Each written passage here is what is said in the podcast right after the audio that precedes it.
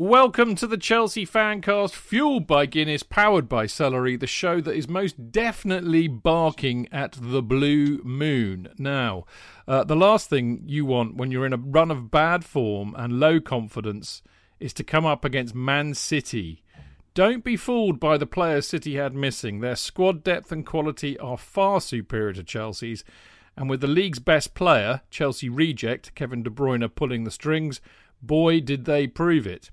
They might as well have dropped their shorts and showed Chelsea the full face of the blue moon. of course, Chelsea didn't help themselves. Heads dropped when they conceded two goals in a couple of minutes. They perhaps knew that the game was up.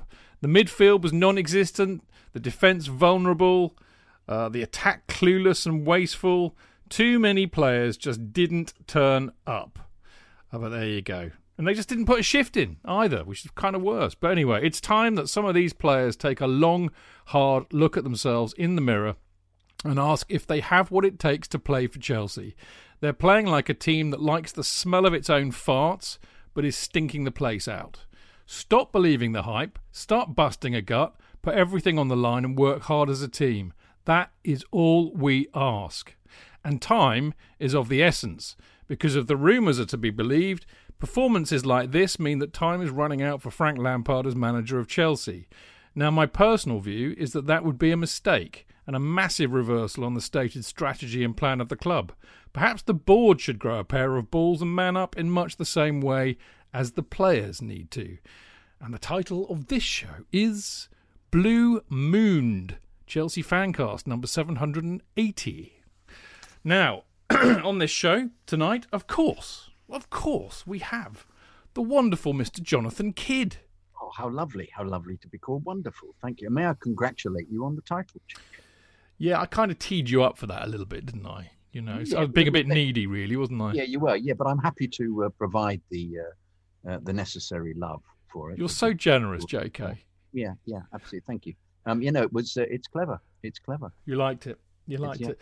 I kind of yeah. thought that that's what they did. I mean, we will get into this, and I do need to introduce Dean, but I do they feel that they, they mooned us. They, they mooned us. Their trousers and yeah. uh, and farted in our faces. They really did. They really did. But we shall we shall discuss the whys and the wherefores of that as we go on tonight. But before I do, um, I have to introduce uh, what, a, a, a, lad who has become a very important member of the Chelsea Fancast family. He's he is so now trusted due to his wonderful writings for us and editing of the website.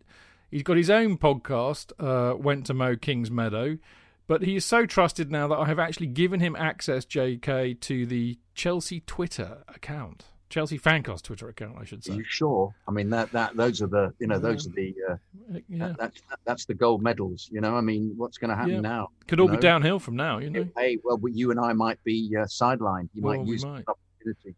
We might even get a Twitter ban. Yeah. You never know. No, you no. never know. I don't know. Anyway, the lovely, wonderful, and a very big Happy New Year to Dean Mears. Evening, Chidge, evening, JK. Yeah, Chidge is still very much at the wheel, don't worry. Chidge is at the wheel. if there's anything like Ole, I'd be worried, mate. Although, of course, United seem to be doing better, seeing as they've had a bit of patience in their also equally uh, derided manager. But there we go. Um, now, no Alex tonight. I know that uh, Alex has a very large fan base of her own, and uh, no bigger fan of Alex Churchill than me. But sadly, she's also a very busy lady, and she was running around, no doubt, doing good things. Uh, and she wasn't able to make it back uh, from where she was, so she's unable to join us tonight, which is a great shame. Sending big love to Alex, but no worries, these two are more than enough for the Chelsea fancast, that is for sure. Now, on the show tonight, uh, we ask, with the plethora of problems resulting from the defeat to City, what are the solutions? And in part two, we ask, is Frank Lampard's job really in jeopardy? I'm I'm sure most of you know that Liam, our, our mate actually, Liam, Liam Twomey, who writes for the Athletic, uh, did. Uh, I mean, it, it, was it seemed a bit harsh, really. The, the final whistle released a, an article saying that the board have been discussing Frank's future very seriously. Uh, incidentally, uh, Liam will be uh, on our preview show this Friday. Um, I mean, we want to grill him about what, what, what about the article that he released. He's clearly got some interesting sources and information, uh, but let's hope things haven't moved on by then. As um, we've discovered, Chidge, he uh, he does have his ear to the ground. I trust Liam. He's got he's no, got no. lots of things right over the last year and a half, which uh, um, we ought to you ought to pay attention to. Well, I tell you what, I mean, you know this, you boys all know this. Um, I'll share it with you lot. Um, you know, we have a WhatsApp group, a Chelsea Fancast WhatsApp group. So everybody who's you know, in the Chelsea Fancast family is on our WhatsApp group, including the journalists that we, we have on regularly, uh, Ollie Harbord, uh, for example, and Liam. and we do we don't hold back on the WhatsApp group, as you can imagine, and we get a bit pissed off and irritated quite often with each other, which is kind of you know it's what mates can do. And we were having a right old go about something. I can't even remember what it was now, but it did involve Liam and it did involve journalism. It quite possibly involved the Athletic. And Liam came back with us with everything he had. And yeah. fair play to him. Particularly at me. Well, uh, was it you? I can't. I don't remember the details, honestly, mate. But we got him on the show as a right of reply because that's what we do. So you know, Liam, we trust Liam. Liam, Liam's, you know, he's a proper journalist. So there we go. Enough said. Now, um, as I was saying, in part two, we're going to ask: Is Frank Lampard's job really in jeopardy? Um, if it is, whatever happened to building something? And if he does get the tin tack? Has Roman Abramovich created a monster fan base in his own image? Uh, in part three, um, I'm looking forward to this, but for the saddest of reasons, really. But in part three, with the news of Tommy Docherty's passing, we look back at his legacy as a Chelsea manager and uh, the great Docherty's Diamonds team, which uh, Jonathan, of course, was very lucky enough to have seen uh, Doc's uh, entire managerial, managerial career at Chelsea. So it'll be interesting to hear what Jonathan has to say. And of course, in part four, uh, we wrap up with uh, your your wonderful emails. We have, I, I had to, well, I basically drew the line last night when I put all this together. A flood of them have come in since. So what I might do is do an extra segment on our Friday preview show if Jonathan doesn't mind, and uh, we'll we'll go through we'll go through them then because they're all very very good as they always are. The quality of the emails you sent in to us are far superior than the show that we'd give to you. So I have to absolutely read him on Friday. There we go. Now, of course, as ever, don't forget you can listen to the show live every Monday at 7 pm by going to Mixlr, which is mixlr.com forward slash Chelsea hyphen fancast, where, of course, you can join in the chat by posting on the live chat page. And you can also tweet at Chelsea Fancast at any time you like. Just get in touch with us. Twitter, Facebook, Instagram. Patreon if you're a Patreon member, Discord if you're a Discord member. There's there are no excuses. We are the, probably the easiest people in the world to track down for you to berate us about everything. So there we go. Doesn't even have to be football related. But after this uh, short break, we will be very much football related as we reflect on a rather disappointing match against City.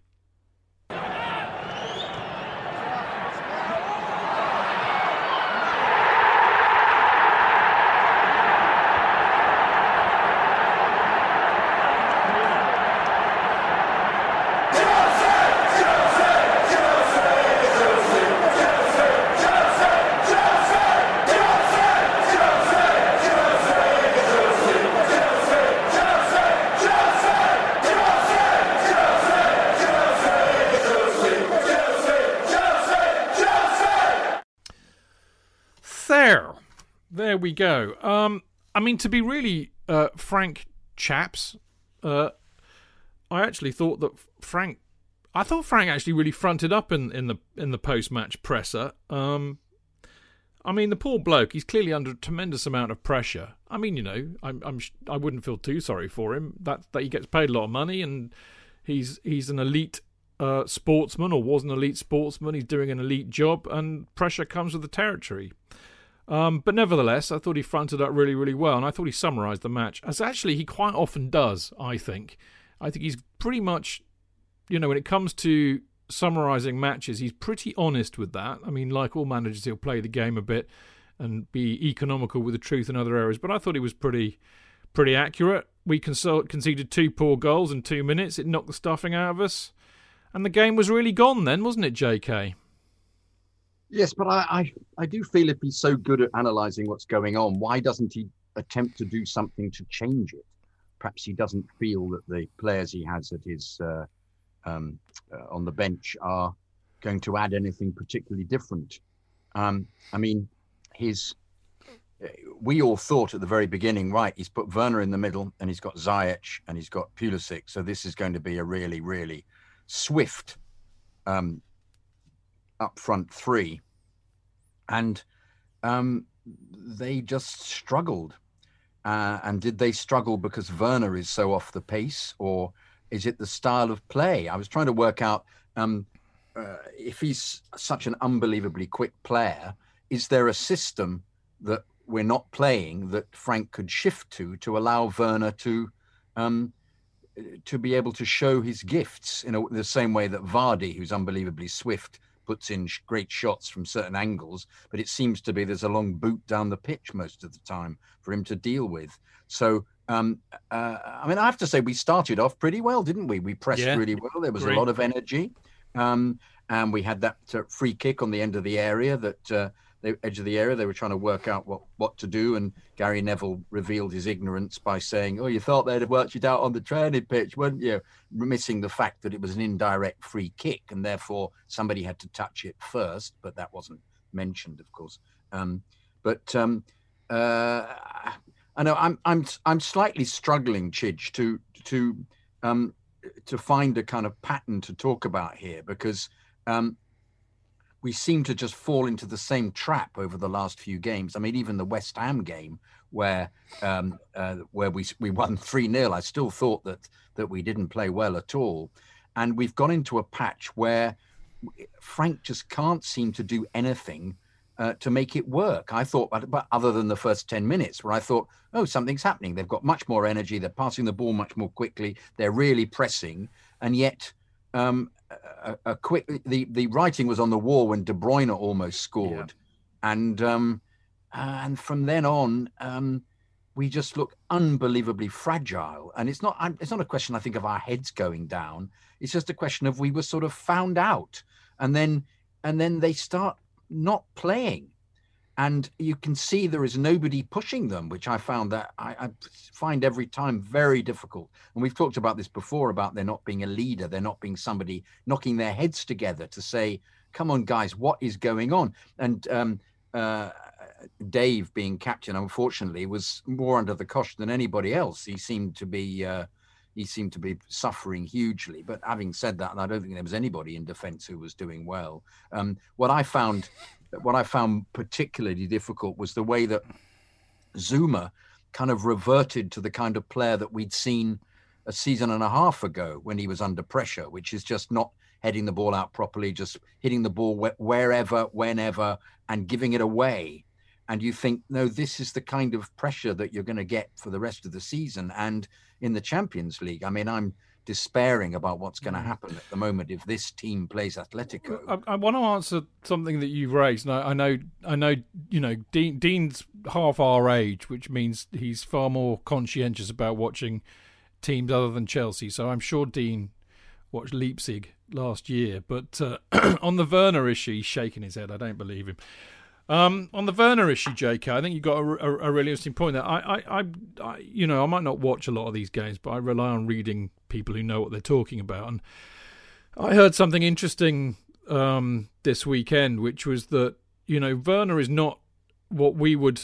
I mean, it's an interesting point, isn't it? Because you and I would class a traditional centre forward as a proper number nine, a big hairy ass centre forward who can hold the ball back, hold the ball up and score but goals. It's, it, it's Giroud, isn't it? Really? Well, he's quite a throwback, isn't he? But yeah. you know, the modern number nine is is nothing like the number nines that we grew up with. But I don't think that Werner is in in. He's not he's not the kind of guy who will get on the end of crosses. One could ask why Chelsea persist with putting balls into the box like that. Then he's not the kind of guy who's going to play with his back towards the goal and play other people in.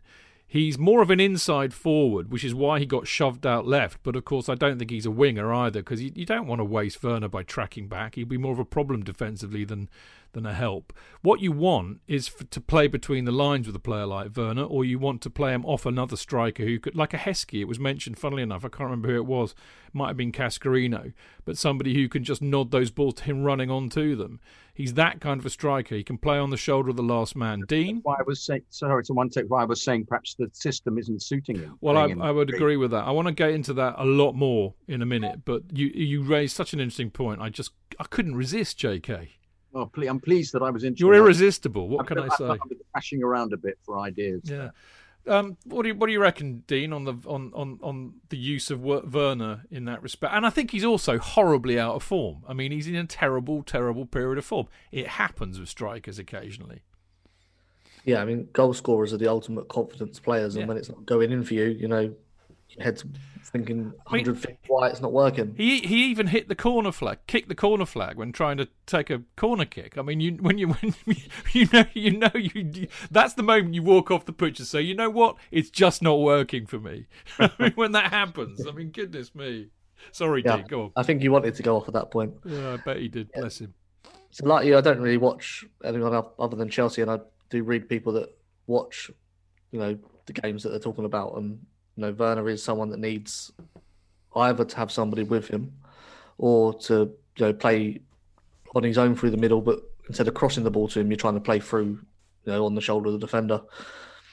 The fact that we're not trying either of those things is is baffling, and we've signed these players. And at the start of the season, we were saying that you know Frank's got a plan, and we're signing players that he's targeted. Then we're not using them in the positions that bring the best out of them, especially. Mm Kai Havertz. And I think if you look at switching to a 3 4 1 2 and having Havertz in a 10 and, you know, have, uh, sorry, Werner with a striker with him, then that's something that could possibly utilise the best talents of, of those players. I mean, it's interesting, isn't it, Dean? Because I mean, I think I think one of the big problems with football fans, and you know, we are football fans, we're no different from everybody else. But I think one of the biggest problems is everybody has minusculely tiny short memories. And it's not so long ago that we were in fact we even had a podcast called TNT they're dynamite because uh, mm-hmm. Tammy and and Werner seem to play so well together. And in in a sense that's the classic little and large combination. So you know I think maybe what you're saying Dean has has some weight to it. I think the biggest problem for me actually yesterday if you were going to really identify you know it's a bit like a bridge too far, you know. It was, it was, it was, it was, it was Arnhem, mate.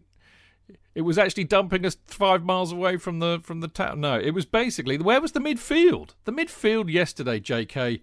Well, not yesterday on sun, on Saturday were dread. It was it was Sunday actually, wasn't it? They were dreadful. I thought Kante had one of the worst games I've seen him play for us for a while. Yeah. Mount looked as though he was blowing out his arse, although, as always with Mount, he tried.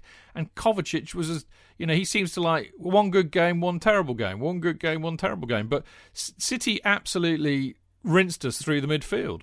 But Arthur, I think they were completely outclassed by the passing. Yeah. I don't know what you what you're supposed to do in that instance. I just felt that that Kante should have actually uh, um, he, still kept trying to play further forward. And, uh, you know, obviously he gave the goal away with Sterling. I'm surprised he didn't bring him down actually and get sent off. I, I, um, I wondered that, and I was screaming. Well, I mean, I would, wouldn't I? Screaming, take him out! Fucking take him! And then I realised that if he had done that, it'd have been off. Yeah. So fair play in a sense. Yeah, yeah. Um, but no, I, I, I, just wonder that whether when we have played this um, four three three, whether in fact he's worked better when he's been playing further back, as uh, as they keep going on about the position he played at Leicester. But then people come in and confound it by saying no, actually, um, he used to he used to go much further forward on, uh, with Leicester. But I think it's the fact that he is that we have a, a memory of him in the title-winning season when um, he just appeared to be able to snuff out any attack by um, just turning on the pace um, from the because positionally he was in a better position to defend. Whereas now he always seems to be so far forward that he can't do it as much.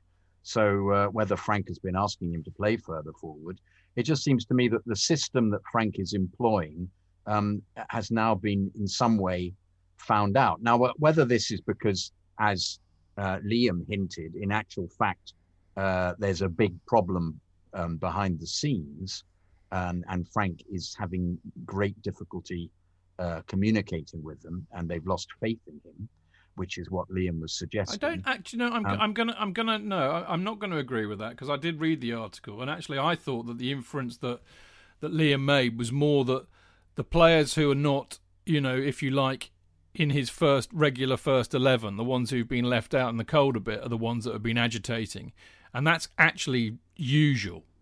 No player likes doesn't you know every player doesn't like being It left still out. means there is agitation, though. It's Yeah, but not from the first eleven that he's get he's picking regularly. Well, it depends who he influences. You know, Well, I, I did ask play- him. You know, I, you you're in the WhatsApp group. I asked him, and he was he didn't respond to that. No, interestingly enough. I'm going to No, bloody well ask him on Friday, that was- mate. I thought that was very relevant.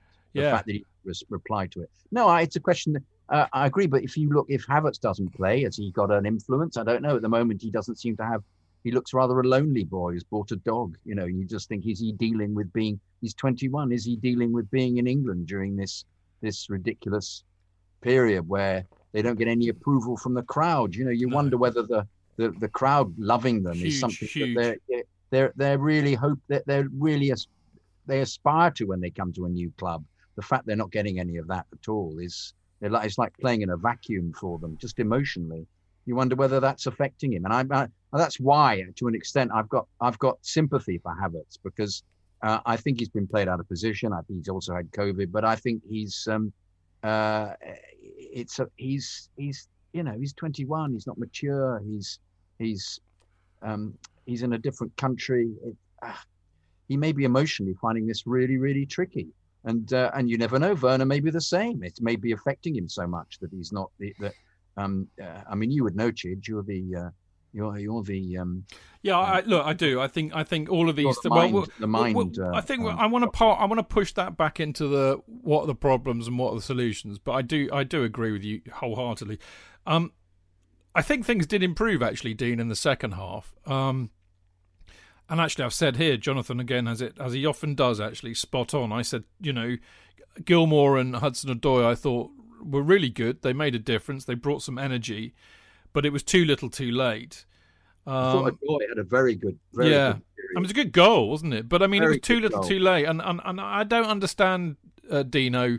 Maybe we were spoiled. We had we had man and well, actually, we used to moan at Sarri always taking off uh, Kovacic, didn't we, for Barkley on sixty-two minutes? So maybe we should shut the fuck up. But I did think that when, when you're getting pummeled like we were, and, and we, I mean, they looked they looked like boys against men for a lot of that first half.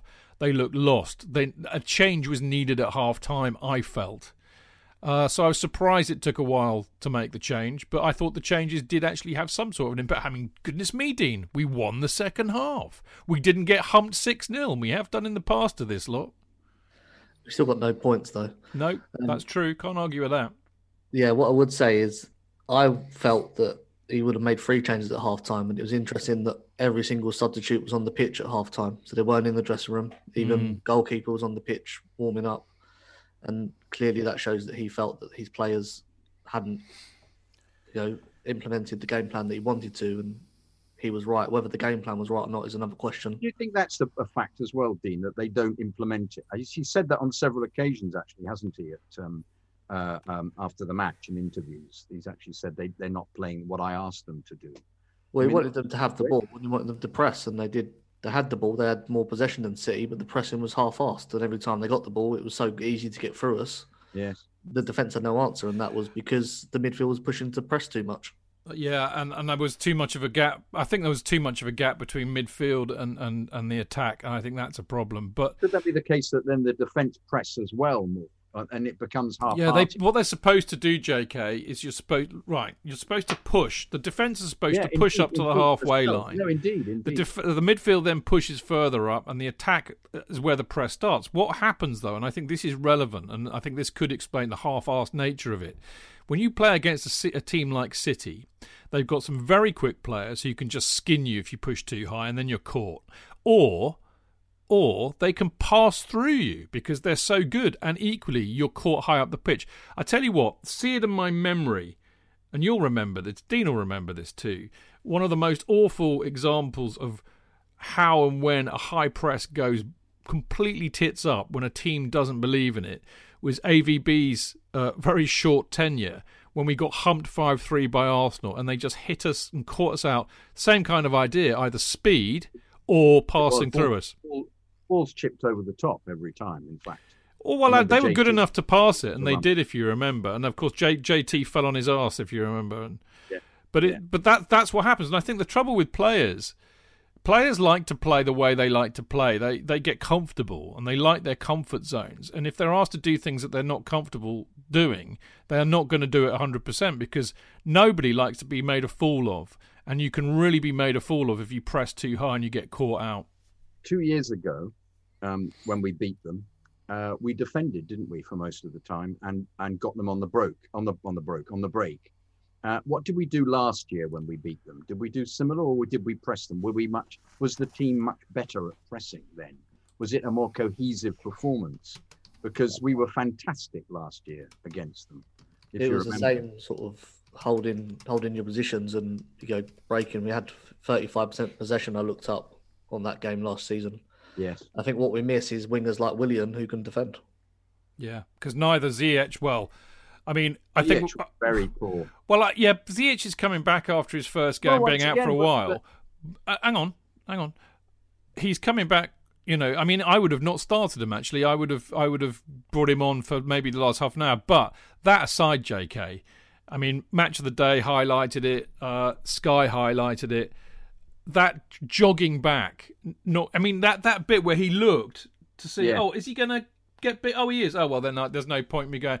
That's unforgivable, mate. And actually, Roy Keane, who does talk an awful lot of bollocks, actually sometimes talks a lot of sense. And I thought what he said about that, he said, mate, he said, if you if you were in a title winning, title challenging team, every single one of your players has to put 100% in. And if one of your players, one of your teammates doesn't, the other teammates should dig him out for it and say, that's not acceptable at this club. I hope somebody did.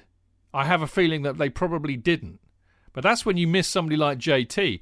You, I mean, we said it the other week, didn't we? We want somebody who's, you know, who when the when the going gets tough, they start kicking the shit out of the opposition, and then they start kicking the shit out of their own teammates if they don't put it in. Top of the show earlier, I yeah. said exactly the same. Exactly. Thing. Yeah, you're right. Somebody needs to come out to say, guys, this really isn't acceptable. It mustn't just hmm. be the manager. I'd have, I'd have, you know, grab him by the throat in the dressing room, getting, you know, well, I wouldn't because I'm a bit weedy, but I'd probably shout loudly and swear. Dean's giggling away in the corner there. I don't blame him. Listen, we, we, we've kind of alluded to lots of problems here, and I, I, it'd be interesting to try and see if we've got. I mean, the list could have been as long as my scripts, and everybody who knows my scripts will know that that's very long. But I mean, tactics, selection, lack of quality, fatigue, mentality, attitude, lack of leadership. I mean, also, we should factor in the fact that actually City City played really, really, really well yesterday, and on their day, they are a, a, a phenomenally good side, and we caught them on a good day. Um, I don't know, JK, you alluded to it a minute ago. Um, I'm not sure if either of you read it, but I did an article for Football London last week, which was a kind of an honest appraisal of the squad as I see it. Uh, the lovely Liam Hawks did something similar on Facebook, and I, I gleefully nicked a lot of points he made and added them to my own. But you know, it was really kind of a riposte to, to Klopp and Guardiola saying we had the best squad in the league because I think that's absolutely bullshit. And, and and you can go through each one and make a case for saying we have not got that quality in depth. But I think we earlier on in the season when we were uh, uh, on our 14 game unbeaten run, uh, I think you could actually say this is a pretty good squad. You know, when he when he played um, uh, the second team against Rennes and they they played him off the park. So uh, I, I'm I'm more concerned with what has how has it deteriorated rather than saying the squad is poor, because uh, some of these team some of these players played out of their skin earlier I, in the I, season. Don't, I don't think I don't think it's poor. I think we haven't got enough of the weight out yet. We know. Yeah, we well we've been prophesying well, that would happen every transfer window, on, and it hasn't. Hang, hang on, we've got. I think we've got eleven to fifteen good players. Okay. I don't think we've got a lot of world class players. I think we've got a lot. Well, of... we're supposed to have done. We're supposed to have bought. Yeah, them. but their potential.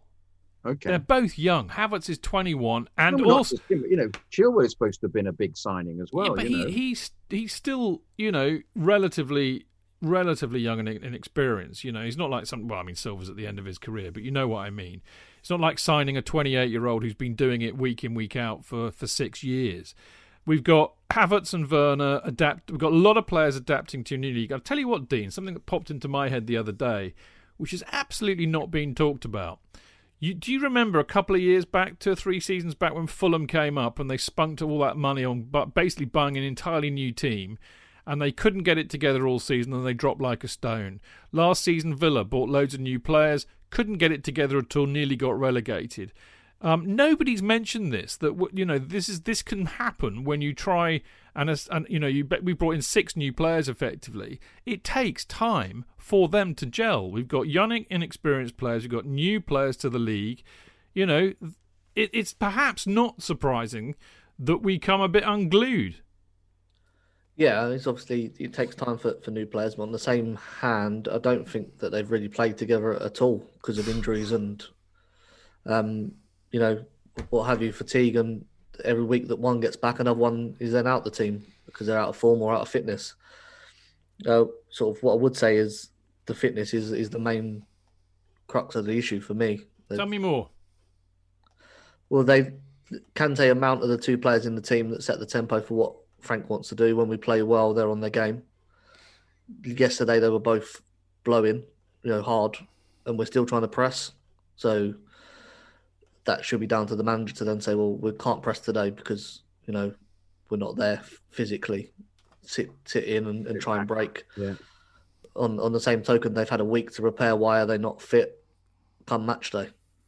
Mm. If they've had a week to rest and get ready for this game, so there's you ask questions of the players and you ask questions of the manager as well. Yeah, I look. You know, I mean, I, am a great believer in collective responsibility, actually. And if, if I, you know, and I have managed, uh, I've managed companies, not not football teams.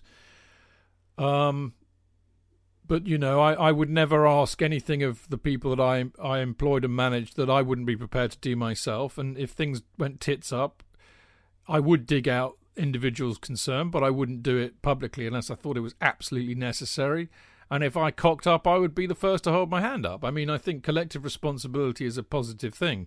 And I'm sure Frank, you know, I mean, he's not going to say it. He's not going to give, he's not going to give the media what they want in that respect. But I'm sure behind the scenes, Frank's, you know, holding his hand up too. And, you know, I think we do forget this, that he is a, a very inexperienced manager at this level and he is learning. I agree with you, Dean, actually. I think I think that we there are things that we could do tactically that are much better. I think that he could set the team up in a better way. I think I think in spite of the fact that you know he basically picked uh, what we would all say is the best Chelsea eleven apart from Reece James for Azpi.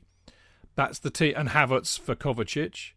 That's the best team. That's certainly the, what we've been saying for weeks and weeks and weeks is our best attack: Pulisic, Werner, and Ziyech, but not right now because Pulisic is still getting back to anywhere like his best. Werner's couldn't, you know, hit a cow's ass with a banjo, and Ziyech has been injured for quite a while and is just coming back, so wouldn't be match fit. So you could question Frank on that. I mean, one can understand his motivation for doing it. I also perhaps think he took a bit of a gamble against City, and that that was, you know, maybe a, a more experienced manager wouldn't have done that. More, maybe a more experienced manager would have said, you know what, I know that they're not quite ready yet. They can't do what I need them to do. So what I'm going to do is not get beat. I'm going to set up and I'll just park the fucking bus. I don't give a shit. I'll get a point out of this, maybe a breakaway goal if we're lucky. We've seen Chelsea do that under various managers at to City before, and I would have had no problem with that. J.K. Once again, Chidge, though that he, he's responding to how they're training. If Ziyech is is training marvelously, then he, he and he's back to fitness. He he chooses him. Um, but I would pick Odoi. I think Odoi, despite Odoi's inability to take people on, which really does my head in. I mean, if you watch who's that Wolves winger, the one who scored against us, um, uh, what's his name? Can't remember. What's his name? The Wolves. Podence. Yeah, uh, the other one. The other one. Traore. Um, yeah, no, no, no. The, the the the little one, one who scored in the end, the last two one. Anyway, him. Yeah, I know you mean. He he he he sets himself up to, to drive past you. Scares scares fullbacks because he's so quick at doing it. Odoi has that skill, but he doesn't. He does a kind of very slow movement up. And uh, but he's he's he's impressing me with his skill and his speed. And I I think he should have should have played Odoi from the beginning because he played very well um, uh, the other day. And I think, but once again, we can't tell, can we, what's going on in the uh, on the on the training pitch. But um, I, would like to take issue with you though, Chidge, because I I actually think that the very players that you're now describing as, you know, could be world class early on in the season, we definitely suggested were actually. Um, yeah, we did. We all got we well, we got high on our own supply, it, mate. It did. We got very high. we like the fact, smell of our own farts, in fact, JK. But I felt slightly uh, uh, embarrassed because um, uh, I, I, enthused so much about Werner, who was fantastic early yeah, on. He started really well. And in the same way that Morata started really well and mm. fell apart. So let's hope that we get back to something. Well, I'll be intrigued to see. We're talking about it later. I'm I'm I'm uh, jumping the gun, but you know, if if Werner scores a hatful against Morecambe, well then I perhaps that's that sets him up. He's you know, got that, to start. He has to start. Just absolutely. for that reason alone. For that very reason, absolutely. They need to blow them away. Know, funny and, funny thing is, Jake, my, my, my Football London article, this will make you giggle because I've been sitting on it for about three weeks. But it's you know when we had that chat the other week about the curse of the Chelsea number nine. Yeah. I, I thought, oh, I'll, I'll pe- ping an article out on that. And I, have been busy Christmas, yeah, and I and I've been pr- no, I hadn't. I can't say this because it's so not true. I, I, I won't say I've been praying for Werner not to score because it would scupper my article. But the fact that he didn't against City has enabled me to be able to write it this week. But I'm now going to have to write it this week on the basis that if he starts against Morecambe, he, he, has got to get a hatful. So yeah. anyway, so look out for that one, folks. Um, I mean, talking of Werner Dean and, and Havertz. Um, and this kind of will feed very much, I think, into into what we're about to talk about in part two. But we've seen this so many times at Chelsea, haven't we? When we buy great players and they don't perform, and and it's the manager who carries the can for it, and it's not Frank's fault that Werner's forms. I mean, I know that a manager has a lot to do to try and, you know, get into their heads try and sort them out. But but Lampard can't kick the ball for Werner.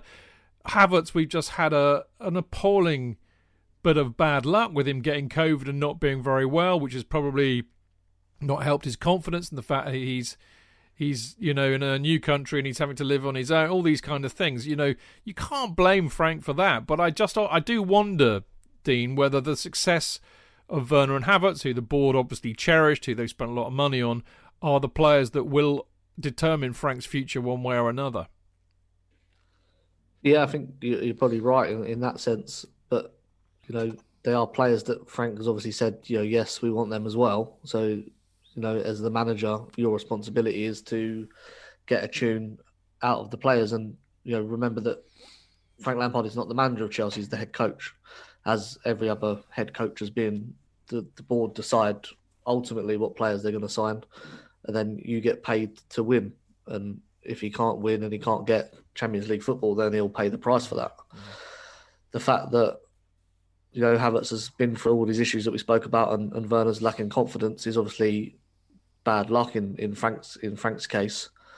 Whether they will return that, I've seen some very good stats on Havertz. You know, starting very poorly in the Bundesliga with I think four goals and assists in the first half of the season and 23 goals and assists in the second half of the season whether that's something that we're sort of praying that comes true for us as well. On on that point, Dean, uh, Werner is a classical streaky striker. So I, I from I, have looked, you know, you know, I did my funny little analysis of Werner, J.K. to find out where he scored his goals from. What I also found out, I, I will I will one day be as good as Mark Meehan. It's my ambition in life to be as good as as thorough as Mark Meehan and half as knowledgeable. But he scores his goals in, in, in clutches. So, you know, he'll get three, you know, five or six in, in very few games and he won't get anything for ages. Then he'll get another little kind of clutch of goals and then he goes quiet again. So it's not unusual for him to go through a bit of a, a, a trough in terms of scoring goals, but it, this is his biggest drought for more than four years, 12 games. The other trouble is he's not looking as if he's going to score at all. He's no. looking as if he, he can't actually control the ball. Mate, you couldn't score in a brothel. Indeed, indeed. Uh, now, I, I, I, I fear that this is the major, the major sticking point actually, with um, which will be with the board as well. That he's not managed to make the two top players um, perform at any kind of level. But it is early days, relatively, JK. Indeed, indeed. Yeah. You hope that they will that they they will be um, uh, understanding. But the um, the trouble is there are too many players though that we bought who have hit the ground running. You know, Morata. Zola, Zola came in. Well, Morata started. Morata's an example of, of, of descent into idiocy, idiocy, isn't it? But I, I think, think actually there's a really lovely. Uh, there's a wonderful analogy here, which we're both talking about about Chelsea. Sorry, Roman buying marquee players who fucked the manager over by being rubbish. Torres. Yeah. how many how many managers did Torres get through? Uh, Morata, you could argue. Um, there are many, many others that we could. Shevchenko, you know, that was a Roman buy, wasn't it? Yes. Well, I think that was that was like a marquee buy, wasn't it? Because Yeah. he was Russian and he enjoyed watching him play. It's our next manager, apparently. and, uh, it- oh, that'd be great. I'd love that. Oh, yeah, fuck would be- that, mate. Come on. Yeah, wow. That'd be great because I think if Shevchenko came, he'd, he'd ask for about another 10, 10, 10 JK's sides. been smoking the funny No, facts no, again. no. I'm I, I'm not agreeing with you. I'm going off into the I'm going off into a kind of what would happen in this chid world that you've just created, that you've suggested. Yeah, okay. Shevchenko would come in and he'll buy a lot of Eastern European players. He'll demand them. I want Leonid Slutsky as our manager because he sang a great uh, version of uh, "All I Want for Christmas." All I want for Christmas is you, in a Perfect. very bad way. I, he- worse But I don't know. I, I I fear for Frank that way. But well, like just as you look back at other players, you know, Hazard came in and was just magnificent. He didn't. He didn't have Costa. a problem. Costa came in and was Yeah. magnificent. Um, Zola going further back was, you know, the very first game he, he he took the piss and scored against United, didn't he? He was just magnificent. You just, um, I don't think that's true actually. I think it was later, but he was still, he's still. You look at them and you go, yes, you are um, a top player and you perform uh, each week. You're top. You don't I- have moments where you're where you're off off. Thought of pace. another one. Mutu, Yes, started wonderfully, but then took too much. Um, Bolivian marching powder, as I recall. Yes. Yeah, Yes. indeed. All right. Um, I'm just going to close out this part with uh, with one one thought. I thought it was a lovely tweet. Actually, I've got no idea whether or not he he listens to this show. It's actually it's really funny. I shall share this with you later. I'm never. I'm always surprised by people who listen to our show who I never think do. But I don't know if this guy does. But it was on Twitter, and he's at the score. Excuse me, at the score zero one, and he said maybe. And, and the reason I like this because it's something that I tend to say every week. But he says maybe one day fans will give credit to quality opposition players rather than just lazily blaming our players for being bad. City are a quality, experienced side playing with confidence. Best defence in the league, which is true actually this year, and we are a work in progress with no confidence. And I, and I do think that that's a really, really sensible point. Now, I'll tell you something. I'm sorry, can I join issue with it? I'm sorry. I knew you would. That's why I tried to very quickly go on to very the plug quickly get away CFC from it. UK. Have I got it? Have I give myself enough time by getting in very quickly? You got five seconds. Oh, five seconds. Oh, God. Uh, no, I. Uh... Go on, get it out. Um, I've forgotten now. Oh no! Don't do that. Can you remember or not? Uh, uh, no, I can't remember what the Oh, setup was. fuck's sake! uh, It's like it's like having a goldfish on a podcast, isn't it? Bop, Yeah, bop. bop, bop, bop. All right, if you remember it, which I'm sure you will, I will allow you to bring it back in, no matter how irrelevant it might seem at the time. Oh yeah, every remember. Yeah, yeah. I find See, it very easy. For, Every I time. find it easy for people to say that. Um, you know, you've got to give credit to the way they played. If you were a top side, you would stop them from playing that way, and you would play as well, if not better. That's what the great our great sides did of the uh, of the noughties. That's what Frank and JT and um, Ballack and Drogba. They then they played at their level, or they stopped them from playing at that level. You can't say, "Oh, the other team were great." Oh no, well, we're we're Well, not hang quite on a up to it." minute. I'm Hang sorry, on a minute. We, Hang on a minute. This is We're the supposed to be elite. this is- an elite This team. is the man who breaks all rules of Chelsea fancast dumb by coming on here, extolling the virtues of quality players from other teams, left, right, and centre, getting all moist about it. Yeah. So Yeah, I thought what's wrong with that? City are a very good side. Very, I think actually They're a very good side, but we should have stopped them from being a very good Well, side. I- Stop them from I, playing. I agree with that, as you know, because I said earlier on. I said, look, Yeah. sometimes you've got to hold your hand up and say, you know what, this they they they're potentially going to absolutely do us today, so we need to stop them from playing. Yeah. And I mean, one of the com- one of the comments often levelled at managers like uh, Sean Dyche and Sam Allardyce, even Mourinho to a degree, was the way that they would stop others playing. And I, you know, I don't have a problem with that. I don't give a damn about that. For me, it's all good. It's all grist to the mill in football. It's as much part of the game as it is banging ten past aside because you're so brilliant. If you got if you're up against players who are better than you, stop them from playing. And I tell you what, this kind of feeds back into something that I meant to say earlier on, actually, which I'm going to ask Dean, but I'm sure you'll you'll want to say something about this. Dean, it kind of came out what you were saying earlier. I think. I think that we are far too easy to defend against as a side, and I think that links into what you were both saying about the way that we. You know, Hudson-Odoi will run down the wing and then he'll stop and he'll try and bring other players in. There's not enough directness there. We're too easy to defend against. I think the, the issue is you know what each of those players is going to do, and there's no mix up. You know, when Hakim Ziyech gets the ball on the right, he's going to cut in on his left foot and try and put the ball across. You know that from minute zero to minute 90. Yeah. You know that Pulisic is going to try and take on your fullback, so you double up on him. You know that from minute zero to minute 90. You know what Giroud's capable of. You know what so Abraham does. That's when it's you know cases of, of quality that decide matches. Hmm. You know, in regards to the tweet, I'd agree with JK that you know when they're playing teams that are bad and they break them down, then you say, well, they're a better team. When we're a team that wants to be that level, it's not good enough to say that they're better than us. You know, well, I think they are at the moment, Dean. That's they why are, we yeah. lost three one, and it could have been six. But you don't set up to try and match them. No, I agree. Well, I think we're agreeing there because I said yeah. that. I said I wouldn't have done that. I think he took a big gamble by doing that. I, for some reason, he well as J, J.K. rightly says and says this nearly every week. We're not on the training ground. We don't see. So maybe he felt that these are my best attackers, and they're gonna gonna give him as much. I mean, you know, they're gonna give as much as we're gonna get. But I did. I don't agree. Two seasons ago, we defended and hit them on the break and yeah. beat them. Well, I, I, think we that's what we should have done. But there we go. Listen, we're gonna move on. Uh, before we do, uh, a, a, quick reminder um, about uh, CFC UK, which of course both me and uh, Dino write for. Uh, there's a new one. I can't even remember when I'd sent the bloody thing now, but was it last week? Is it out yet, Dean? I think it's been published. Has it? we haven't got it yet, but I think it's available. Well, um, as you know, you can't get it at the matches anymore because we're not allowed to go. But you can get it digitally by going uh, to cfcuk, cfcuk.net, uh, or you can still get it in the old post uh, for two quid. Uh, by post, including first class postal delivery, and you send uh, an email to subscribe and get it by post and pay to cfcuk at gate17.co.uk. There is another place to get it. I'm, i must write this in the script because there's an app you can get this on as well. I, I don't know if you can remember what it is, Dean. Can you? No. No, no, no. I can never remember, but I will start putting it in the script because it's important. Right, after the break, we're going to be talking about the rumours about Frank uh, being a little bit um, at peril in his future job prospects at Chelsea. We'll see you in a sec.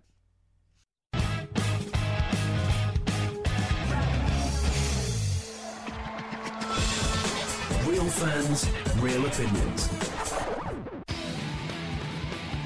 I'm Jason Cundy, and you're listening to Chidge and the boys on the Chelsea Football Fancast. Total nutters and proper Chelsea. Footballfancast.com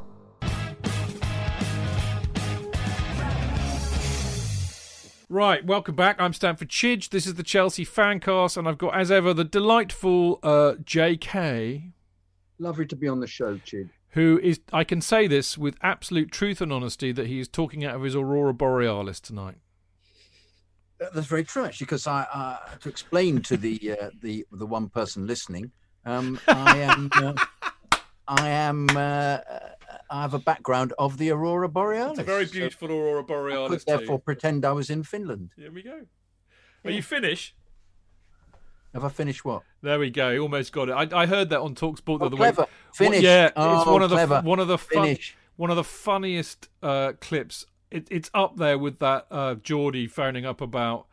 Um, I think it was uh, Mickey um, Mickey Fat Bloke. I've, he's gone from my memory, thankfully. Quinn. Yes, that's the one. Mickey Quinn uh, he scored so many goals. It's up there with that one. Right. It's, so many goals. goals. Yeah. It's up there with that one. But it's this Scottish bloke phoned up about uh, Jari Lit- Litmanen or whatever his name is, the the, the Finnish yeah. keeper, and and he and he and, and he goes and, and the bloke goes, the pundit goes, he's he's finished because he thought he was Scottish and he thought he should be playing in the Scottish national team, but he's Finnish. No, no, he need finish. He's only twenty eight. No, no, he's Finnish. no, no, no, he's Scottish. No, no, he's Finnish. It's fucking funny. Anyway, we digress. Dean, we've got Dean Mears with us as well. I can assure you that Dean is not talking out of his Aurora Borealis. And I'm not Finnish either. And he's not Finnish either. Good response, Dino. All right, great fun so far. Uh, and now uh, we need to talk to talk about some worrying matters. I think. Well, worrying if you're me and you know you love Frank Lampard and you you believe that great things are going to happen. But before we get into that. Uh, our dear friend, I'm going to read out these quotes actually. There's three quotes that really struck my eye, chaps, from Liam's article. Uh, the and uh, basically Liam and, and, and Simon Johnson uh, both claiming that there are people at the club or the board basically are getting a bit restless and a bit fed up with the performances over the last five or six matches. Uh, Frank is on notice and uh, they are kind of actively looking around for a new manager. What a surprise at Chelsea. Anyway, uh, the, the three quotes that really caught my eye are these. Tensions between Lampard and a number of individuals in his squad, particularly those who have found themselves outside his group of trusted regular starters, have been growing for some time and now factor into the board's assessment of the overall health of the situation at Cobham. Uh, Chelsea have three fewer points after the first 17 matches of this Premier League season, 26, than they did at the same stage of the 2019 20 campaign, 29. A return that is regarded as unacceptable given the club spent well in excess of 200 million in transfer fees and made vast salary commitments to bring in Havertz, Werner, Ben Chilwell, Hakim Ziyech, Edouard Mendy, and Thiago Silva.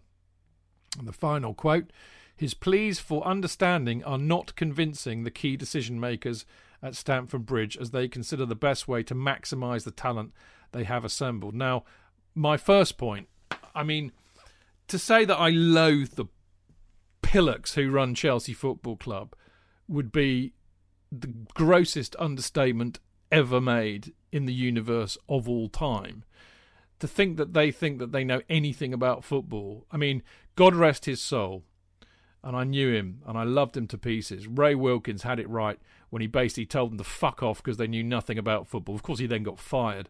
But you know, and, you, and Clough did that as well. yeah, you? but somebody had to say it. J.K. My look, the, the real point, apart from me going off about the board as always, is this comes as no surprise to me because this, my friends, brothers and sisters, comrades in arms, this has nothing, nothing to do with football.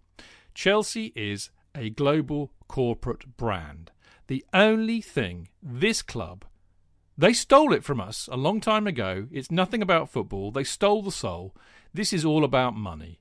It's all about returns on investment. They will not tolerate not playing Champions League football. Not because of the glory about it. They wouldn't give a shit. You know what? They would be happy if they did an Arsenal. And as long as they made enough money every year from the Champions League, they wouldn't give a shit if we never won it again. What they care about is potential losses of revenue. And when they've spent 222 million quid on players, which, by the way, as Jonathan rightly pointed out, I bet you that Frank didn't have much of a say in most of those players that turned up. These are all these are all Granovskaya's picks, no doubt, because of course she's the greatest scout ever. You know, her football knowledge is just insurmountable. Um, well, well, I think I did say that actually, Chidge. I didn't what? say that. what you just said. Jonathan pointed out that I that it was all down to um, Marina. I don't. I think. I think. No, you pointed uh, out that they're not all Frank's picks. No, but indeed, but I still think that it's likely, given the setup with Cech at the moment that there is more of an input. I I, I had hoped that, J.K. Well, we hope that. I had hoped, but we yeah, don't know. It doesn't really matter, though, does it? He, has been well. if it's all the worse if they're his players. If he's but we don't we don't know. We don't know. But even if he's been provided with them and he's the manager, can, can I? Top, can I? And they're top banana. He, if he's not making them can work, I just finish my point on this? Yes, I'm sorry. Because I, I, will forget it, and I don't want to do a J.K. You know, like, yeah, yeah. I'll give. Can I give you five? Yes, I'll be quick. One, two. But no, three, the point the point four, is it's five. all about money. They they can't they will not they're like a business, you know, that will get they'll get I mean, they'll never get rid of any of themselves. They'll never take any responsibility for failure. They'll never take any culpability for it. They'll just fire the easiest people to fire and blame it on them. That's what corporate people do. That's what chief executives do. Because they're never there for, hang on, they're never there for the long term. They're never there for the long. Term. They don't give a shit about the long term. It's all about short term that they can walk away and say, "Well, we did a great job." They're not about building anything. They're just about parasitically fleecing things, and it's all about the money. That's what this is about, not about the football. But did we not expect this? Yeah, Um, yeah, that- yeah, yeah. Really, you know, I mean, uh, it, we're all in love with Frank if, as long as they finish top four and have a decent run in the Champions League and play some decent football, which looks as if that will be the case after the after the first the unbeaten run. Um, and this is why I'm bewildered. The fact that you know you got those lovely intricate passes between Chilwell, um, Pulisic, and uh, uh, and Mount, and anybody on the left hand side, and Werner, and they look to be taking teams to the cleaners, and they don't appear to be able to replicate that at Yeah, all now. The speed. Well, they did this last season though. Exactly the same thing happened. They were they they speedily pushed the ball around. Is it therefore burnout? But it becomes irrelevant. Because, as you say to the board, it's no good looking pissed off, Chidge. Chidge, everybody at home, Chidge has got his head in his because hand. you're you're getting sidetracked off what the big issue, the big picture is. No, no, and I'm not getting sidetracked off it at all. Uh, at all. I know that they demand a top four finish in Champions League, and at the moment it looks as if neither is going why to be why do they demand that? because they, they they just demand it because of the bank balance. Yes. entirely. No, I, I know with that, but but but that's that's because they've invested two hundred Yeah. million in Look, these. I, I, I know what you're saying. I'm not. I'm not trying to be all kind of like idealistic and naive here. You know, we have all we all sold our souls to the devil for success in Yeah, but, but our, 2004. our, therefore our desire earlier on to think it'll be fine, he'll create a dynasty because he's working with the youth. It doesn't matter where they finish. Was was actually cloud cuckoo land. Yeah, maybe so, but I think this is this is a very salient point. You know, we we spent a lot of time talking about this, and okay, maybe we were a bit fucking stupid and naive. I hold my hand up because I genuinely felt, and certainly, you know, look, come on. We, we sit sit around every week saying we don't know anything at all, but we're actually a lot closer to what's going on there than a lot of people are. And generally, the runes that we were reading were that this was a chance for a reset. We Yes. yeah, we all we all knew with the youth. yeah, exactly. And we all knew that Roman set a lot of stall by the youth, was basically increasingly getting a, the hump that none of his little pro- proteges were coming through. This was a Rightly chance so. They're winning. They're winning European championships. chance Like- for a like- reset, chance for a reset, and do it a different way. Do you know? I tell you what, I'm reminded of. Dean won't remember this, but J.K. certainly will. It kind of reminds me a bit when uh, Brian Clough turned up at Leeds in '74 and says, "Young men, young men." All those medals, those medals you won last year, you can throw them in the bin because you got them through cheating, young men you know, because he hadn't done it the right way. And I thought this was a chance for us to read, to build something, to do it differently, to be more organic, to bring the youth through, to dose it with a few world class players, and, and and uh, admit and accept and understand that this will not happen in a year. That this will take three, four years, like it did with Klopp at Liverpool. Yes, but he has slightly ruined it, therefore, by buying all these players, because that gets in the way of the of the. I don't think it was Frank sitting there going, "Oh, can you go and buy me lots of players for 220 million?" I think they came to said, "We we have had our eyes on these players for a long time. We really like them. They're a good investment because they're young. Do So you we think? can we can resell them in five years to Real Madrid and make more money out of it. Uh, what are you going to do? He's going to say, "Yeah." Of course, he's going to say, "Yeah." You would, I would, Dean would. Even even if it um, uh, demolishes the philosophy that he felt that he was embracing by just bringing through the youth. You're going to say, yeah, I understand that, but it means he's put com- different pressure on himself because he's bought players who have to perform, Yeah, yeah. Yeah. and he and they're not performing. So in a, in a sense, he's he's created a, a- a perfect storm for himself. But that notwithstanding, I mean, here's the thing, Dean. I mean, I, I mean, we, John and I, Jonathan and I, as as we always do, have got ourselves entangled in a right old ding dong about it. Can please bring some perspective to the lunacy of J.K. and Chidge? I think you're right in what you said about you know the the noise coming out of the club was this was a chance for a reset, and you know I believe that was the case. I think this is the biggest impact of COVID and not having supporters in the ground, and then all of a sudden you're losing revenue. You've got a CEO at the club now that is solely driven by revenue and money, with no interest in football whatsoever. You know, you can Or discuss knowledge about it? yeah, exactly. And then now you're wondering, is this guy going to get Champions League football? Whereas I think if there wasn't sort of COVID and the supporters were there and he had that support vocally in the ground, there would be no question that they would follow through with that reset. You know, now there's nobody there. And it, so I tweeted after the game, you know, if, if I was running a football club, was thinking about sacking the manager who happened to be probably the most popular person associated with that club, I would do it when there's no fans there. You made that point on Twitter, didn't you? It's a very, Yeah. very good point. Because I think, I mean, this is the thing that people might un- not understand because they've never been to Stamford Bridge or whatever. I mean, I know it's really hard actually because I've, I've seen a lot of, you know, waverings uh, about Lampard as a manager. I've seen a lot of resignation. Well, what do you expect? And I mean, look, you know, I'm not a complete idiot. You know, I, I'll back Frank unequivocally, of course, but you know, nobody's bigger than the club, and I get that.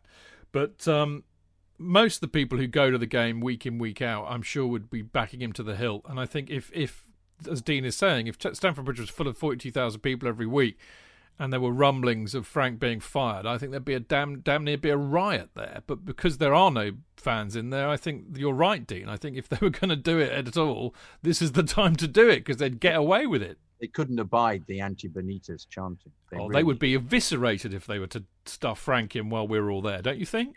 Yeah, oh, completely. There would be. Uh, Burn it down, mate. they, yeah, there would be. There, there well, I'd be there'd be demonstrations. I think people wouldn't. I think there'd be turn more than that.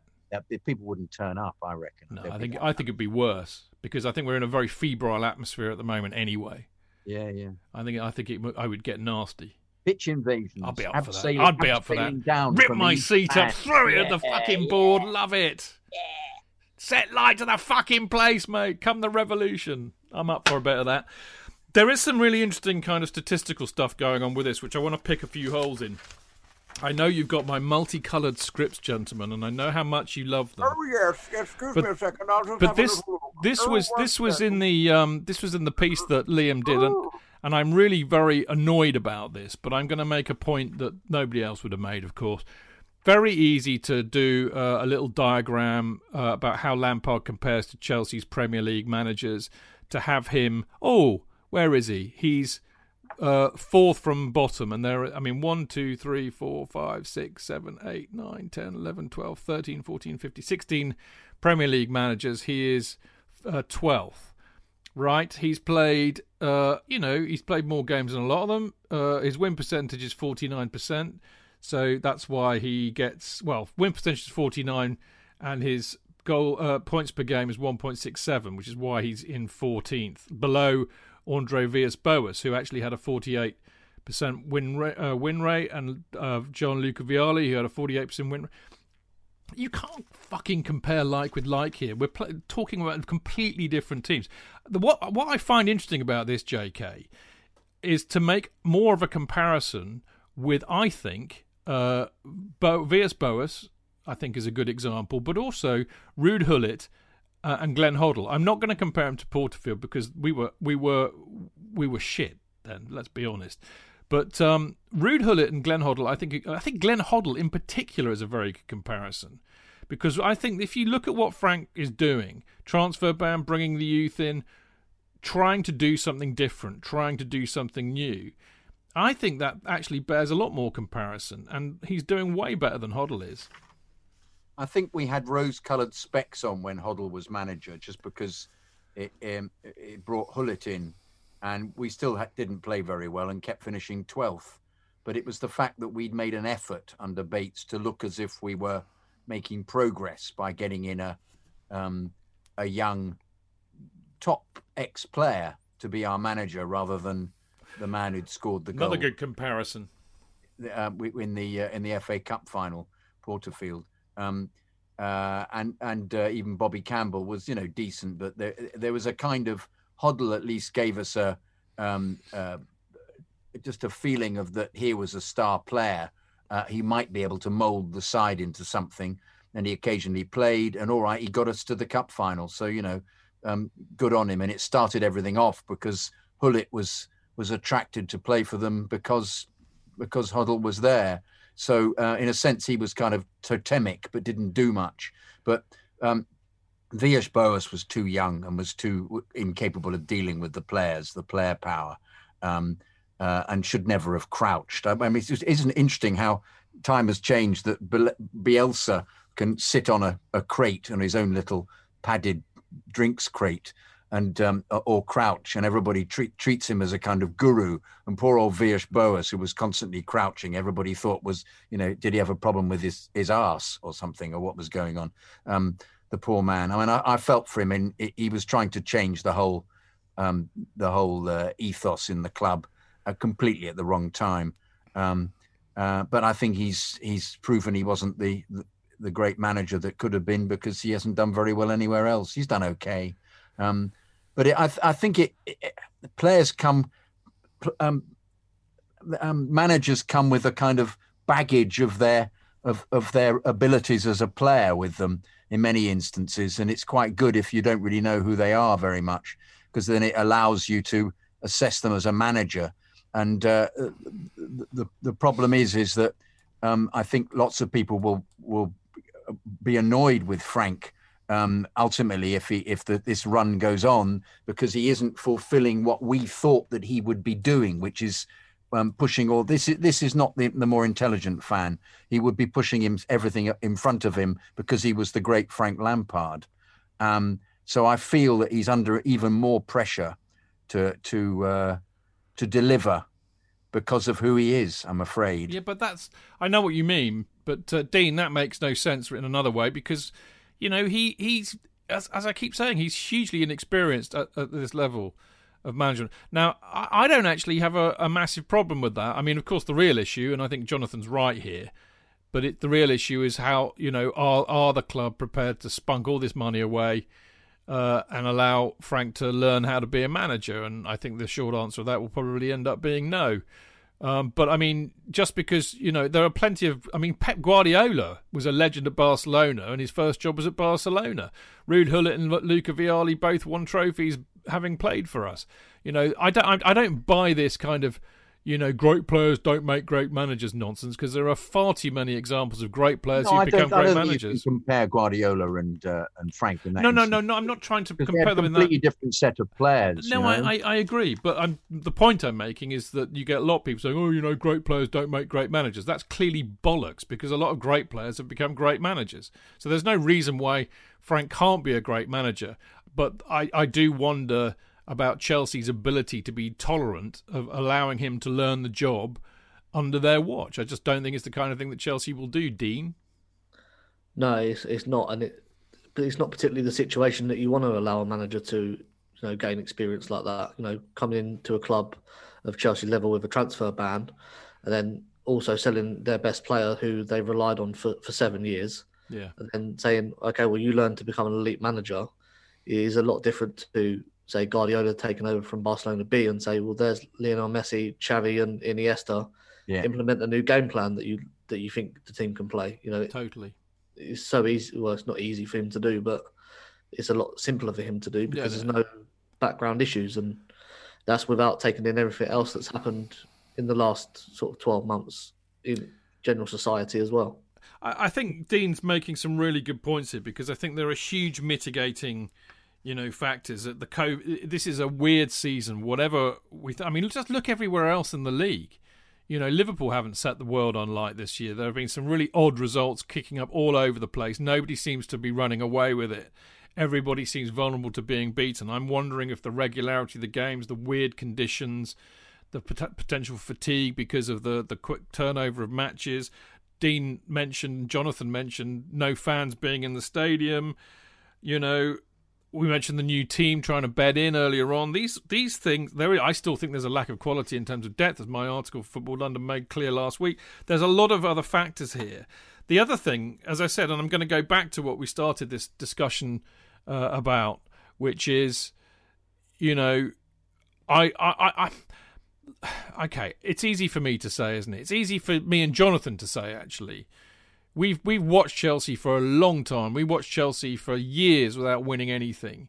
I love the fact that we've been winning everything now, but you know, I, I always want us to win. I always want to win a trophy every year. I really, really do. But I could stomach, I could bear, I could bear three years of not winning a trophy if it meant we really built something, bringing in the kids that played for the academy, which means an awful lot, with a manager who who was a legend for the club and, and, and watch him grow and develop into a great Mike, I could bear that. okay, if it doesn't work after three, four years, then then you, you, you rip it up and you start again. But not after a year and a half, and the first year of that being just a nuts year with no transfers being spent. Dean, you'll like this. I know you like a stat or two. Um, who did I nick this off? Grant James, I think. It was either Grant James or Gary Hayes.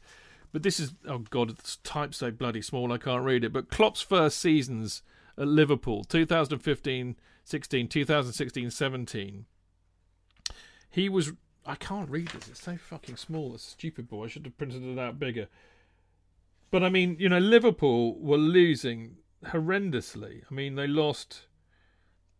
Well, they would have lost to Leicester anyway because they were good, but I'm just trying. Watford, they lost 3 0 to Watford. They lost 2 0 to Newcastle. Uh, 7, 16 17 was even worse. They went on a run in January, interestingly enough. They drew Tool versus Sunderland. They drew nil nil with Plymouth at home in the FA Cup. They lost 1 0 to Southampton in the EFL Cup. They drew 1 1 with United. They lost Oh, sorry, they beat Plymouth 1 0 in the replay in the Cup. They lo- lost at home 3 2 to Swansea. They then lost at home 1 0 to Southampton. They, lo- they then, then lost at home 2 1 to Liverpool. Then they drew against us 1 all. They then lost away to Hull, Hull 2 0. And then they beat Tottenham 2 0. Well, everybody beats Tottenham, obviously. And then they lost 3 1 to uh, Leicester away. So one, two, three, four, five, six defeats in basically a couple of months. Right? We've lost, okay, it's been crap. We've lost some really shit matches. It's been pretty dreadful. But before that, we were unbeaten for a long time. Maybe we can come out of this rut. Well, taking what you said before, what, what we've talked about before, about what you said before about teams going in bursts and people like Everton then being looking dreadful against Fulham and then losing three in a row and then coming back again. Leicester are the same. Leicester have suddenly, um, having lost some dreadful games, have actually put a run together. And perhaps, yes, perhaps you're completely right. It's a lot to do with the, the, the fixtures all piling up and people having to, to, to provide their best and they're not fit enough or whatever. So perhaps, you know, he beats Morecambe, they, they get the, the confidence to beat Fulham. They then go back on another run and we won't be having this conversation. And, uh, and Frank saves, saves his career. But it's, um, it's, it, it's the I mean, I, as I said, I, I watched uh, Everton play against Fulham second half. Everton were as bad as we were, and you can't understand it. You just think, what is going on with these clubs, with these sides, because they played really well um, the week before, and that's why when I think they Everton played us, I thought, well, if they play as badly as that, we're going to beat them easily, and they didn't. They somehow they that we, we know we fell for the Everton curse up at Goodison Park, but we didn't didn't appear to have the right mentality for it. But perhaps this is what this this COVID season has created a kind of uh, um, inability to string huge uh, runs together. That's why we thought they were title challengers because they'd had, amidst everybody else having these surges of of incompetence, the team actually um, looked as if we were we were going to stay at the at, at the top of the league, and yet here we are in a dip. But can we get out of it? In which case, none of this, if we did string together four wins or um, five games without defeat, all this would just fall apart. And if we start playing decently, I think the Fulham game therefore becomes very, very important. Yeah, totally agree. Dean, what what do, what do you think? I mean, particularly that little comparison with Liverpool. I mean, I, I know. I mean, it goes back to that old question again, doesn't it? Is that you know, ha, is Chelsea in terms of its you know management as a club. Is Chelsea a, a, a, leopard that has managed to change its spots or not? Because, you know, Liverpool, Klopp particularly, took a long time really to get that Liverpool going. It took him a long time to get the wrong players out and the right players in. Those, I mean, if you look at that run of games that I just mentioned there, on the current basis, Lamp would be uh, Lamps would be fired after a run like that. I mean, look at who he's losing to there. Yeah, I think in Klopp's case in Liverpool, it helps that the ownership of people that have been involved in sports, you know, not football particularly, but understanding that financial dominance in the industry comes from dominance on the football pitch. You know, look at the dynasty that sort of Man United have, have created under Sir Alex and the way they're still able to spend huge amounts of money despite not being successful for a few years now. You know, if if Klopp had been Chelsea manager and had that string of results, he probably would have been sacked. Yeah, Chelsea manager, you know, the project that he was on would have been stopped. And the difference is at Liverpool that the project was to get themselves back to the top and take the, the rough with the smooth. And I think for us, having people in that boardroom that have no involvement in sports and it is purely business, it doesn't mirror up. And that's always going to be a problem for whoever manages a football club, is that they are governed on results and being in the Champions League. And you know, like you said, if they could finish in the Champions League every year, they would take that over any trophy that you could give them because it gives them stability to make big financial deals that they do outside of the game. You know, with companies all over the world. Whereas in in Liverpool, they've made that decision to to rebuild the team first and the brand second. And we are totally brand first and, team second. Yeah, I, I do wonder, Dean, as well um, I mean, you know, it's interesting, isn't it? Because as I said, I mean, we're all on Twitter, all pretty active on that, and, and it would be easy to say, oh, it's all those bloody foreigners that want Frank out. They don't know anything about football. They've never even been to London, let alone Stamford Bridge. It'd be very easy to say that, but it's not true. There's plenty of blokes that I know have been going longer than me who uh, are throwing their toys out of the pram about this, which makes me think that there's something else going on here. And I do, I mean, it's what I meant here, as Roman created a monster fan base in his own image. Because let's be under no illusion here, the buck stops with Roman, and maybe he is the classic kind of glory hunting, plastic, just want success every game type of fan. He doesn't really understand not winning. He doesn't understand that you need to go through a bit of pain sometimes to get even more pleasure. You know that he can't stomach it. He can't bear not winning. The kind of people I was digging out last week, in a sense. You know, and of course, the, the, the, hang on, hang on. Let me just finish the point, JK, because the thing that happens is that it's really interesting watching the media respond to this kind of thing and a lot of the fanboys, fan base, because what they all think, what you hear repeatedly all the time is, "Oh, we can't go on because you know what will happen. You know what Roman's like, itchy trigger finger, and all of that." It's impossible to change that narrative because I think it's sunk so deeply into everybody's uh, unconscious, uh, longer term fans included. JK. Yeah, but I, I, as I said before, he, to an extent, Frank has, has made himself vulnerable by um, having these players come in who are sort of symptomatic of of the we can we can buy success. In a sense, he's proved to the media, uh, Roman, that yes, that that's what he likes to try and do, and uh, by by buying all these players. So the pressure is, is is has to be put on Frank. If Frank had been left dealing with the youth and bringing them out, the media would have loved him. Uh, uh, but it, I don't.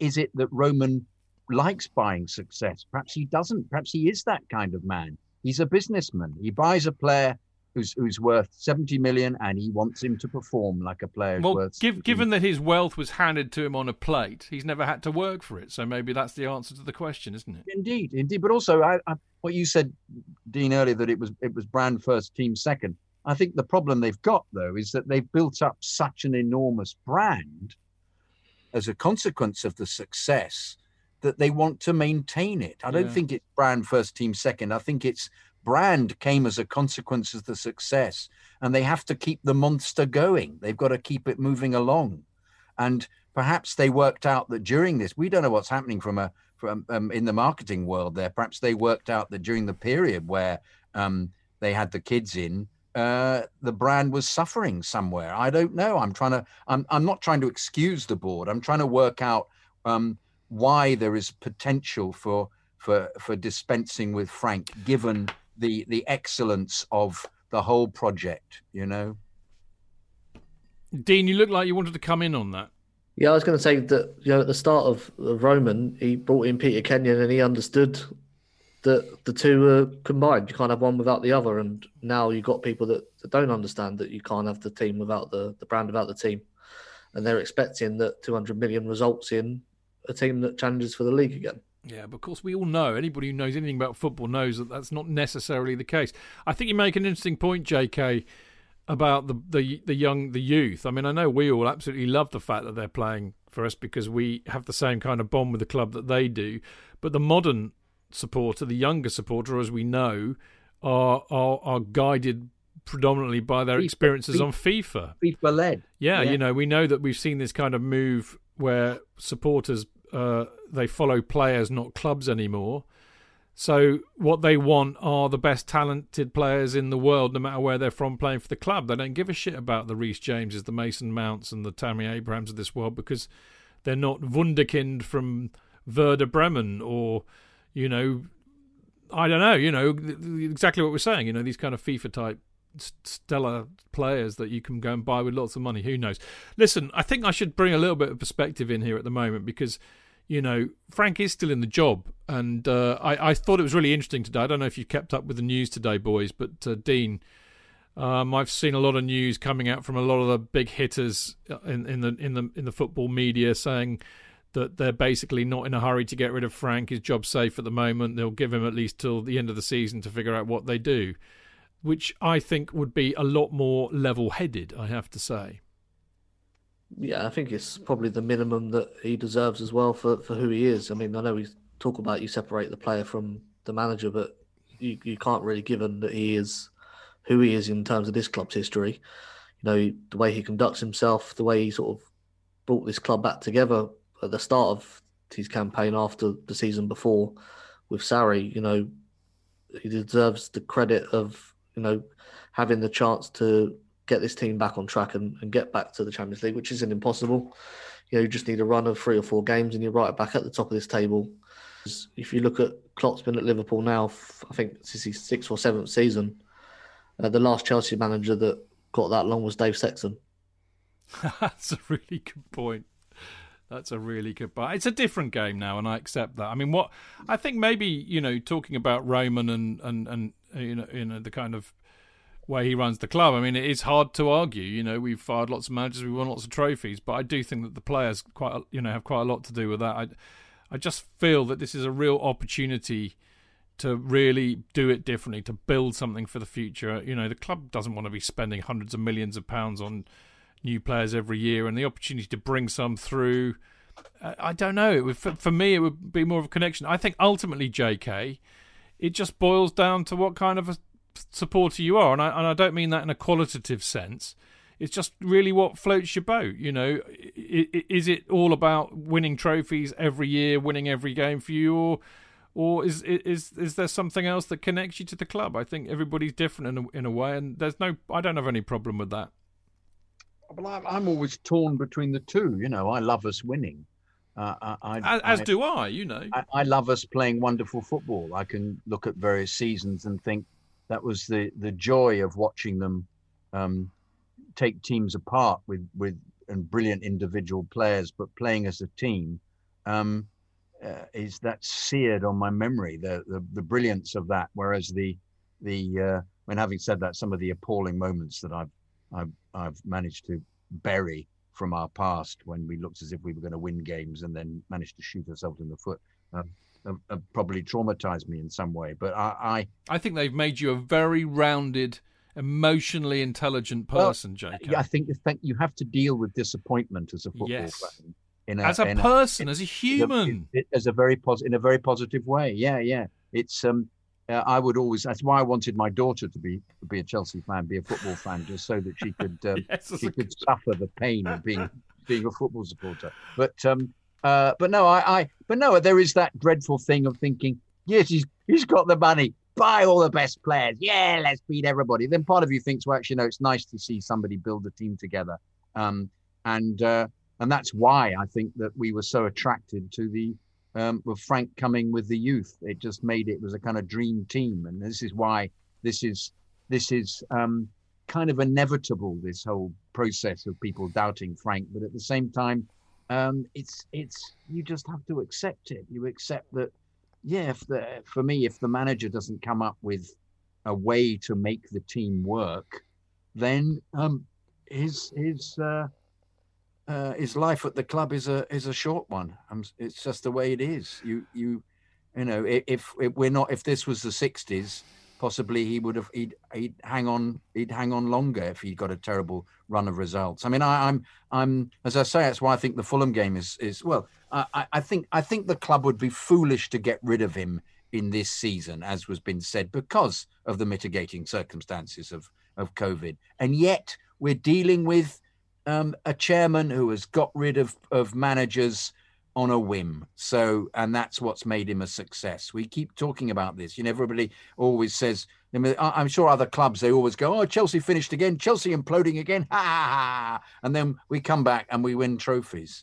Yeah. And that's what the, the, that's how it's worked under, under Roman. So I'm, you know, you, you, you accept, you have to accept, but it, it, it, it's a, it's, it's very Chelsea. This it's, it's since Roman took over, it's, it's the highs and the lows are enormous, but the highs have Well, been I- so fantastic. I- I- what have, what have that- the lows been? What have the lows been? The lows have been just losing a single match or going that- but under, that's just losing, losing. I know it's nuts, but it's, It's losing, nuts, lose- it's losing four in a row. It's losing. This is a low. What we're experiencing at the moment. This is a low. I'm finding this a low. I'm finding watching Oh, I think this is a blip, mate. Well, no, but hang on. Well, a blip. It's still a low. It's a blip. Maybe a blip. We don't know yet. It may be such a blip that he loses his job. Yeah, but I just But, think it, but it's a low in that we're not sustaining the the brilliance that we sustained for 14 games. That makes it all the well, worse. I don't think we were particularly I brilliant for 14 games. But I we, did. we, I thought we were. I thought we were great. I thought we were I, I, thought I we were building on it. It was excellent. We were looking better and better. I would say we were on the right trajectory, and it looked to be going well. But there were a lot of You're things. being slightly pessimistic. No, then. I'm not being. no, I'm went, not yes, being pessimistic. I'm yes. being realistic, and you know that we can go back. I mean, I'm sure we got euphoric on the occasion because that's what we do. We love love love doing this, and we love watching Chelsea win. But I, we were all aware that there were that you know it wasn't absolutely in equilibrium and perfect yet. And, I and wasn't. I wasn't. my- I could just. I thought it was going to go off the scale. Yeah, I, thought, I said early on in the season, didn't Uh, I? I said okay, we're going to win everything. gonna I said give we're you- going to win everything. I'm- we're great. I'm going to give you a psychology lesson now. Have you ever heard of uh, Beyond the Pleasure Principle? uh, there was a band called that. no, no, you're thinking of Gary Numan, but uh, that, that was pretty good recall, I have to say. But it's about really children, and this is the important point. Children are driven by their libidinous instincts. In other words, they seek pleasure. Their whole life revolves around pleasure and instant gratification. And as a parent, it's your job to acquaint, acquaint them with the reality of life, which is fucking disappointment, all right? And the best way to do this, to, to get them out of the pleasure principle, Take them to Chelsea. to take them to Chelsea. I think that actually would be a better one, but certainly in the late 70s, that would have been really cruel Oh, uh, and Mr. Beadle like. But anyway, what the, the, the, the classic test is what is it's what's called the marshmallow test. So you go up to a child and you say, "I have two marshmallows here. You can have both of them now, or you can save one for later. What are you going to do?" Of course, most kids go, "Oh, I have them both now. I'm going to have them both now," because they've got no understanding of how to postpone their gratification.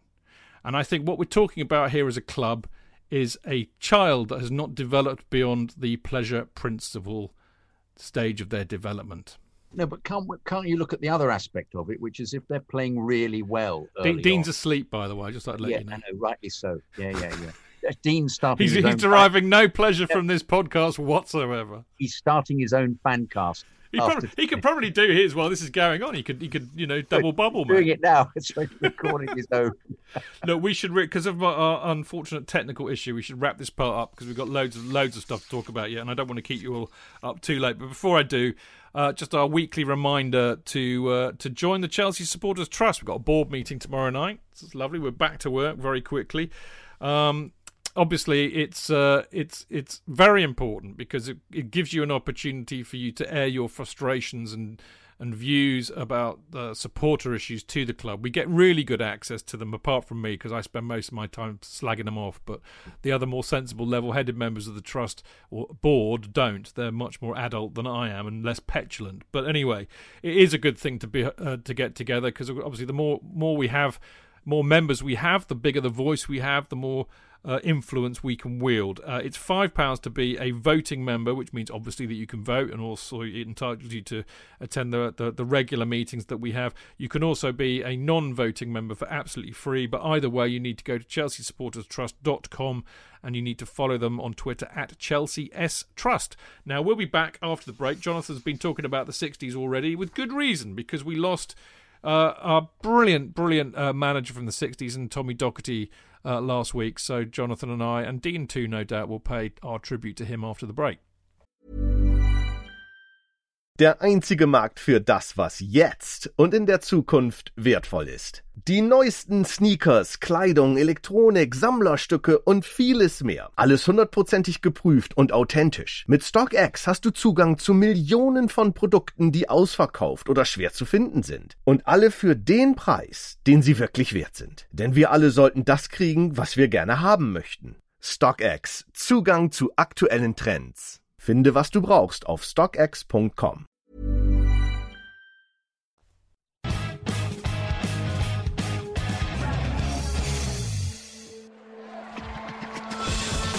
Real fans, real opinions. I'm Jason Cundy, and you're listening to the Chelsea Football Fancast. Proper Chelsea. Footballfancast.com.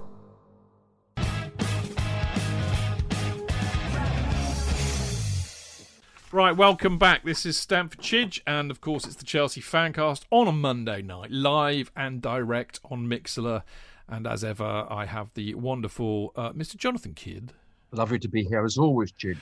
Always good to see you, my friend. And of course, we've got the lovely Dean Mears, the bastion Evening. of the Chelsea Fancast these days. Yeah, evening, Chidge. Pleasure to be back on the show. Always good to see you too, mate. Right. Uh, we had a good old, cool blimey. I mean, that was an hour and a half's worth of nattering about uh, the current state of the Chelsea nation. I hope we've uh, resolved some things there. Uh, never easy. Never, ever easy at Chelsea. It's in our DNA. Lunacy is what this club does, and it does it better than anybody else, and that's kind of why we love it. Um, and if proof were needed, JK, a reminder of that uh, sadly came about last week, really, when we we lost um, a chap that you and I have been talking about uh, for quite some time, uh, largely th- because of our 50 years of Chelsea series that we will we will reignite at some stage. Um, but Tommy Docherty, the Doc, sadly passed away at the age of 92 uh, on New Year's Eve. What a shitty way to end what was a shitty year. Um, you, I know because I, I mean, I, I writ, I wrote, I writ, I writ an obit for him. I read. I read, I read an obit for him for Football London, and I even sent it to them on New Year's Day, which I thought was well above and beyond the call of duty. And I did actually quote J.K. a lovely passage that he wrote and sent me, and one that Tim Roll sent me, but I've not seen it go up yet, so I don't know what's happened to it. But never mind. But you did write me. Uh, uh, I've actually, do you know what? What you wrote me, J.K. was so good. Uh, I'd like to put that up on our website, if I may.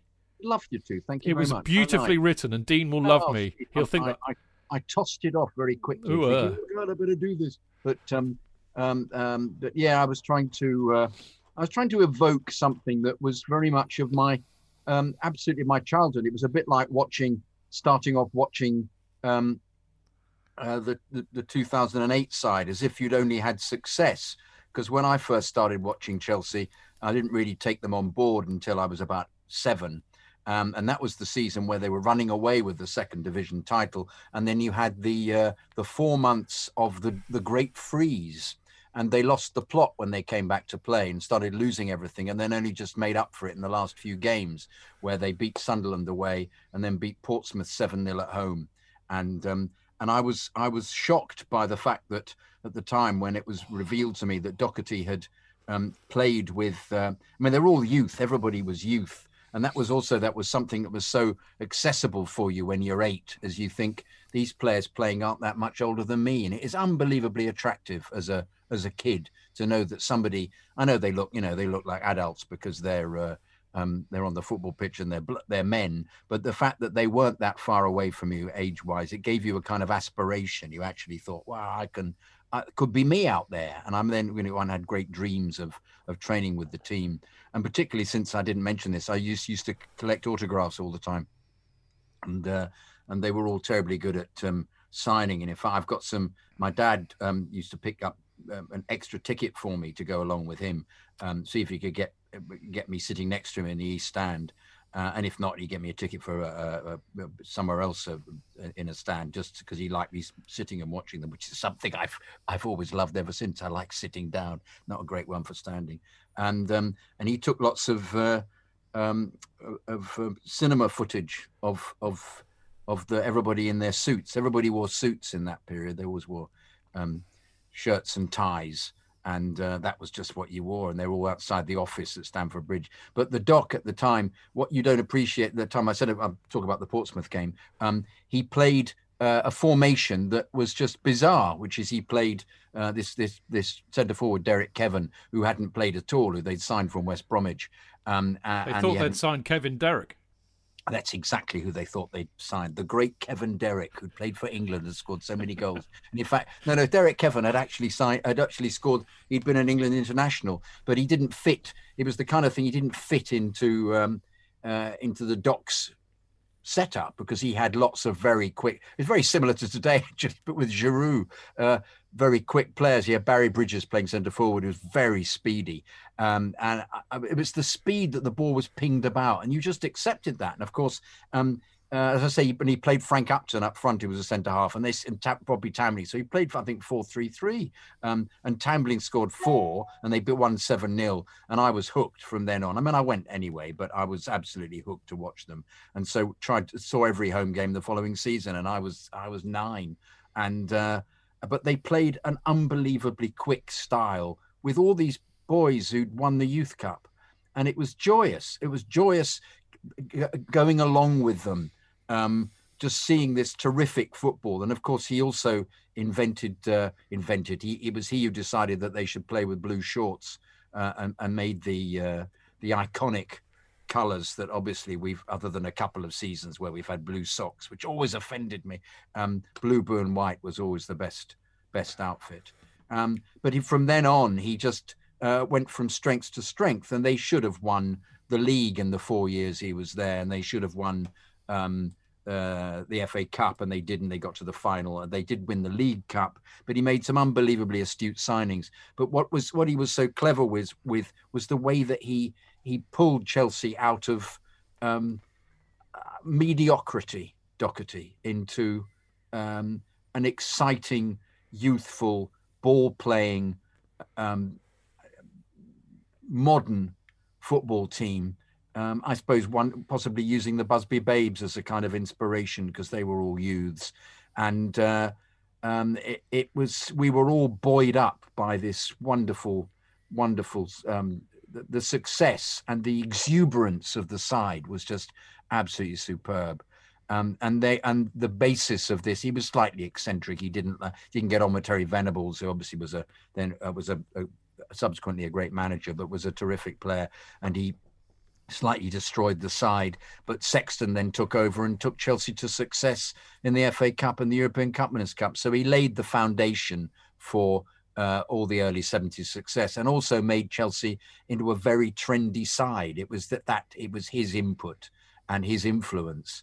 And he was a um, uh, a bright Scot uh, with always always always something to say, a real personality. Um, uh, and wasn't afraid to get players to put their put their foot in. It's why he had Ron Harris playing because he'd been very like that as a player for um, for Preston, and of course he'd also been influenced by Bill Shankly, the great Liverpool manager, because he'd played with him, and they were Scots as well. So there was a lot going for Docherty, who then subsequently proved himself as being um, a really competent manager by by managing other teams to success, and also um, being a great after dinner speaker and uh, and personality. Uh, and it was a shame that we couldn't have him for longer. I mean, really, he should have come back again. I think during the uh, during the seventies and done almost a Mourinho because he would have whipped them into some success. But they couldn't. I don't think they could afford him by then because they'd they'd bought they'd built the stand and it all fallen apart. But as a uh, for me, as a, the beginnings as a Chelsea fan, he was um, looking back. I mean, remarkable. You take these things for granted when you're you you don't realize what's happening in front of you. You know, I was eight eight to eight to twelve, eight to thirteen was when I was. Uh, um, he was he was the Chelsea manager, and uh, you you don't know any any any better. You don't you just when when Chelsea when he sent because he had a terrible moment where there was a nightclub incident where several of the players um, broke curfew and he, he didn't play them. He played all the reserves, and they cost lost. us the title. They reckon cost us the title completely. Oh, the pain that I had from that! I can't the the the the early on disappointment to know that he'd. But I mind you, I was experiencing a lot of pain because I, I went to the um, I went to the '66 semi final at uh, uh, at seven at, at um, um, where was it? Where did they play it? Was it? It wasn't at Hill. It was Semi against, it was against Sheffield Wednesday. Was Wasn't it? it, at uh, Villa? wasn't it Villa Park? Villa, Villa, yeah, went to Villa, yeah. And McCalliog scored against us, who'd been a really excellent up and coming youthful player, and he sold him. And uh, yeah, they beat us 2 0 Sheffield Wednesday. Oh, the pain. Bloody hell, what was I, 12? Oh, God. Dean, Um, um, and, uh, just to butt in, sorry to butt in, JK. yeah, no, but, but I've gone on too long. I'm so no, sorry. no, no, that's all right. I, I could feel, I could feel your momentum slightly waning, JK. But uh, and Dean, uh, it's obviously this is way before you were born. But I mean, do you have any knowledge at all about Tommy Dock? And I mean, I think the thing it's really interesting actually, just revisiting it with JK and doing the article as I did. I just thought it was so interesting. The the, the in a sense, I think that Docherty, you know, turned Chelsea into the into a modern football club. That's what he did. The bringing in of the youth, the playing of the, the kind of style of football that we played. He was a real moderniser, and in a sense, he c- kind of created the Chelsea that we know today. In a sense, yeah, obviously being too young to, to be around that time, you know, it's testament to to his legacy that, you know, people like say JK can speak, you know, so lovingly about him and that we know that It is No. love, Dean. You're right. It's love. I agree. It is. yeah, and the influence that he had on the club, you know, all those years ago still stands today. And, you know, that era from the seventies that went on to have that success, which was sort of unparalleled until Roman came. It shows you know the level that he that he has, and uh, the club still, I think, sent him a hamper every year at Christmas. they did, Um, and he loved it, and he I hated Man that, yeah. United for not sending him one as well.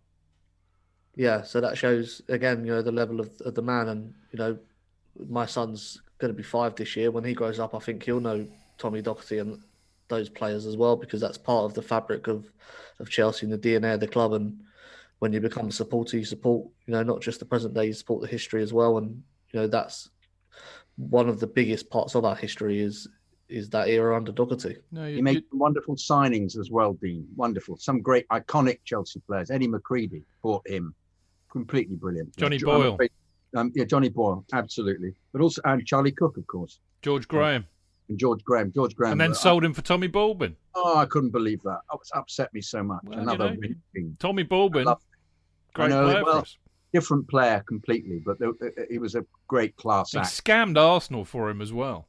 Yes. Totally scammed him. I think actually what, what you'd said there, Dean, is a really good point because I think that ultimately is is the Doc's legacy is that you know he brought through. I mean, over and above, uh, you know, modernising Chelsea. I think over and above, in a sense, creating that Kings of the Kings Road style that we had, that swagger that that we, you know, you talk about the DNA. That's what people still kind of know us about today. That's what they associate with Chelsea, Kings Road style glamour Absolutely. the doc created that. But over and above that, talking about legacies, he brought to the club or brought through from the youth Peter Bonetti, Ron Harris, Terry Venables, Bobby Tambling, Johnny Hollins, uh, to name just five. Peter Osgood. Peter Osgood, exactly. You know, players that that uh, you know, I mean, Harris and Bonetti amongst and Hollins amongst the highest appearance makers for Chelsea of all time. Uh, argu- arguably our great one of our greatest goalkeepers. I mean, Cech, I think, probably edges it edges the cat out now, but I know a lot of people who would say different. Bobby Tambling, uh, our top goal scorer until a certain Frank Lampard beat him to it.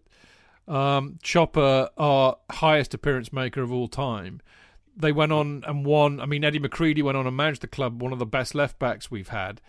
Um, they won the FA Cup after he'd gone. They won the European Cup Winners' Cup after he'd gone. So his legacy, I think, is huge. But just to kind of uh, to kind of bring it all together and, and, and summarise really what we're saying. I mean, JK's right. I mean, the other thing that, that the doc did, he turned a hilariously failing club. I mean, we never won anything. We won the the title in '55, but we kind of won that with the lowest points tally ever. Um, the 60-61 youth side both won, you know, won the youth cup, and he brought them through, as I said. But what the doc did is he got us challenging for honours regularly. I mean, we we only won the League Cup under his managerialship. We lost the '67 Cup final to Spurs, which everybody hates still.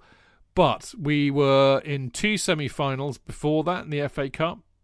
We uh, we won the League Cup as you as you know in '65. In fact, we could have won the treble that year. We were definitely in contention to win the league three or three or four years. We he got us in playing European football. We had that fantastic season in '65 or six, I think, where we played Roma, AC Milan, and lost in the semi final of the Intercities First Cup to Barcelona. He put us on the map, I think, in that context. And as I said, then what happened after that was that his real legacy was what happened after that with that team that he created, but he wasn't really able to see through. So I think I think uh, Tommy Docherty's a, a hugely important manager and character in Chelsea's history, and, and I for one will lament his passing. I was lucky enough to to meet him at the uh, book launch of T- Tim's wonderful book, Diamonds, Dochertys, and Devils, um, in the Duke of Edinburgh pub in Ascot, where Tommy Docherty literally held court.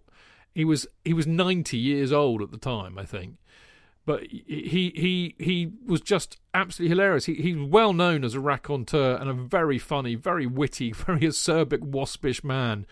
Brilliant sense of humour with some great anecdotes. My favourite of all obviously being the one where he used to say to Chopper, "Get your late tackles in early."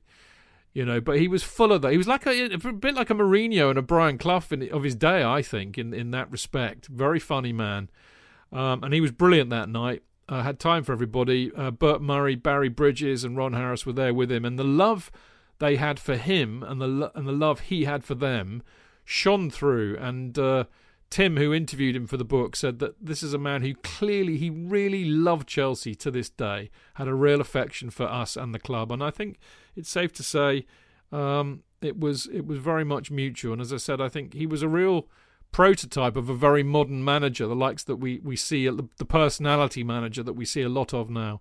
So uh, I think all of us would say a huge and hearty rest in peace, Tommy Tommy Docherty. You were much loved. Much loved. Yeah. Yeah, yeah, yeah. Special for you, J.K., because you among you alone amongst us were there and watching it all happening. Yes, but as I say, it's difficult to uh, to give credit at the time. You're just enjoying them, and you just see them, and you you want it to uh, continue because the football was so good. As you say, very very modern. He played um, overlapping fullbacks in a period where they were still dealing with fullbacks who just booted the ball down the pitch. Mind you, that still happens with some some Premier League clubs and run after it. But um, uh, it was a, a permanent tactic. Um, but he was, it was all based on fluidity and speed, and that was uh, so novel. That's why they did so well coming up from the second division. It was.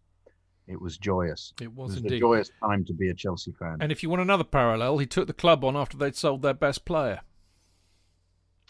Uh, Jimmy Greaves. yes, absolutely. I was about. I was thinking of, of Tony Hateley. Oh no, that was later on. Yeah. Derek Kevan. Hmm. No, Well, no, it was it was uh, Jimmy Greaves, of course. So parallels. There is nothing new in football. History repeats itself ad infinitum. Now, uh, very quickly, a quick plug before we go to a break for the Chelsea pitch owners. If you want to own a piece of Chelsea, then you need to get yourself a CPO share. Uh, owning a share means you've got a share of the freehold of the stadium, and it protects it from being sold to a rapacious property developer in the future.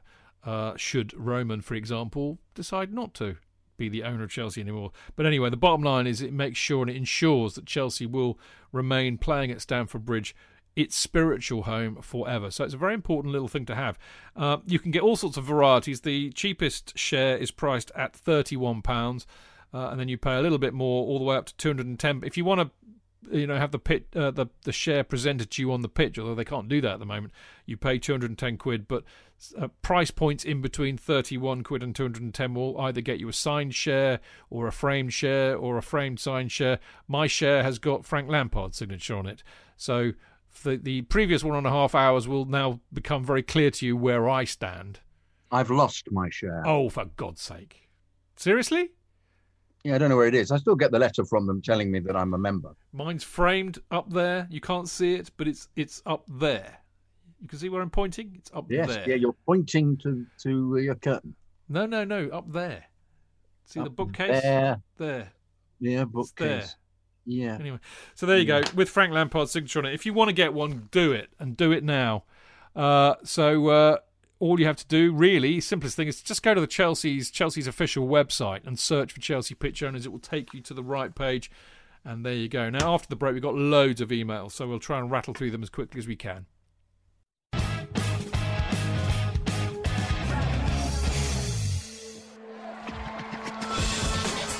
Fans, real opinions.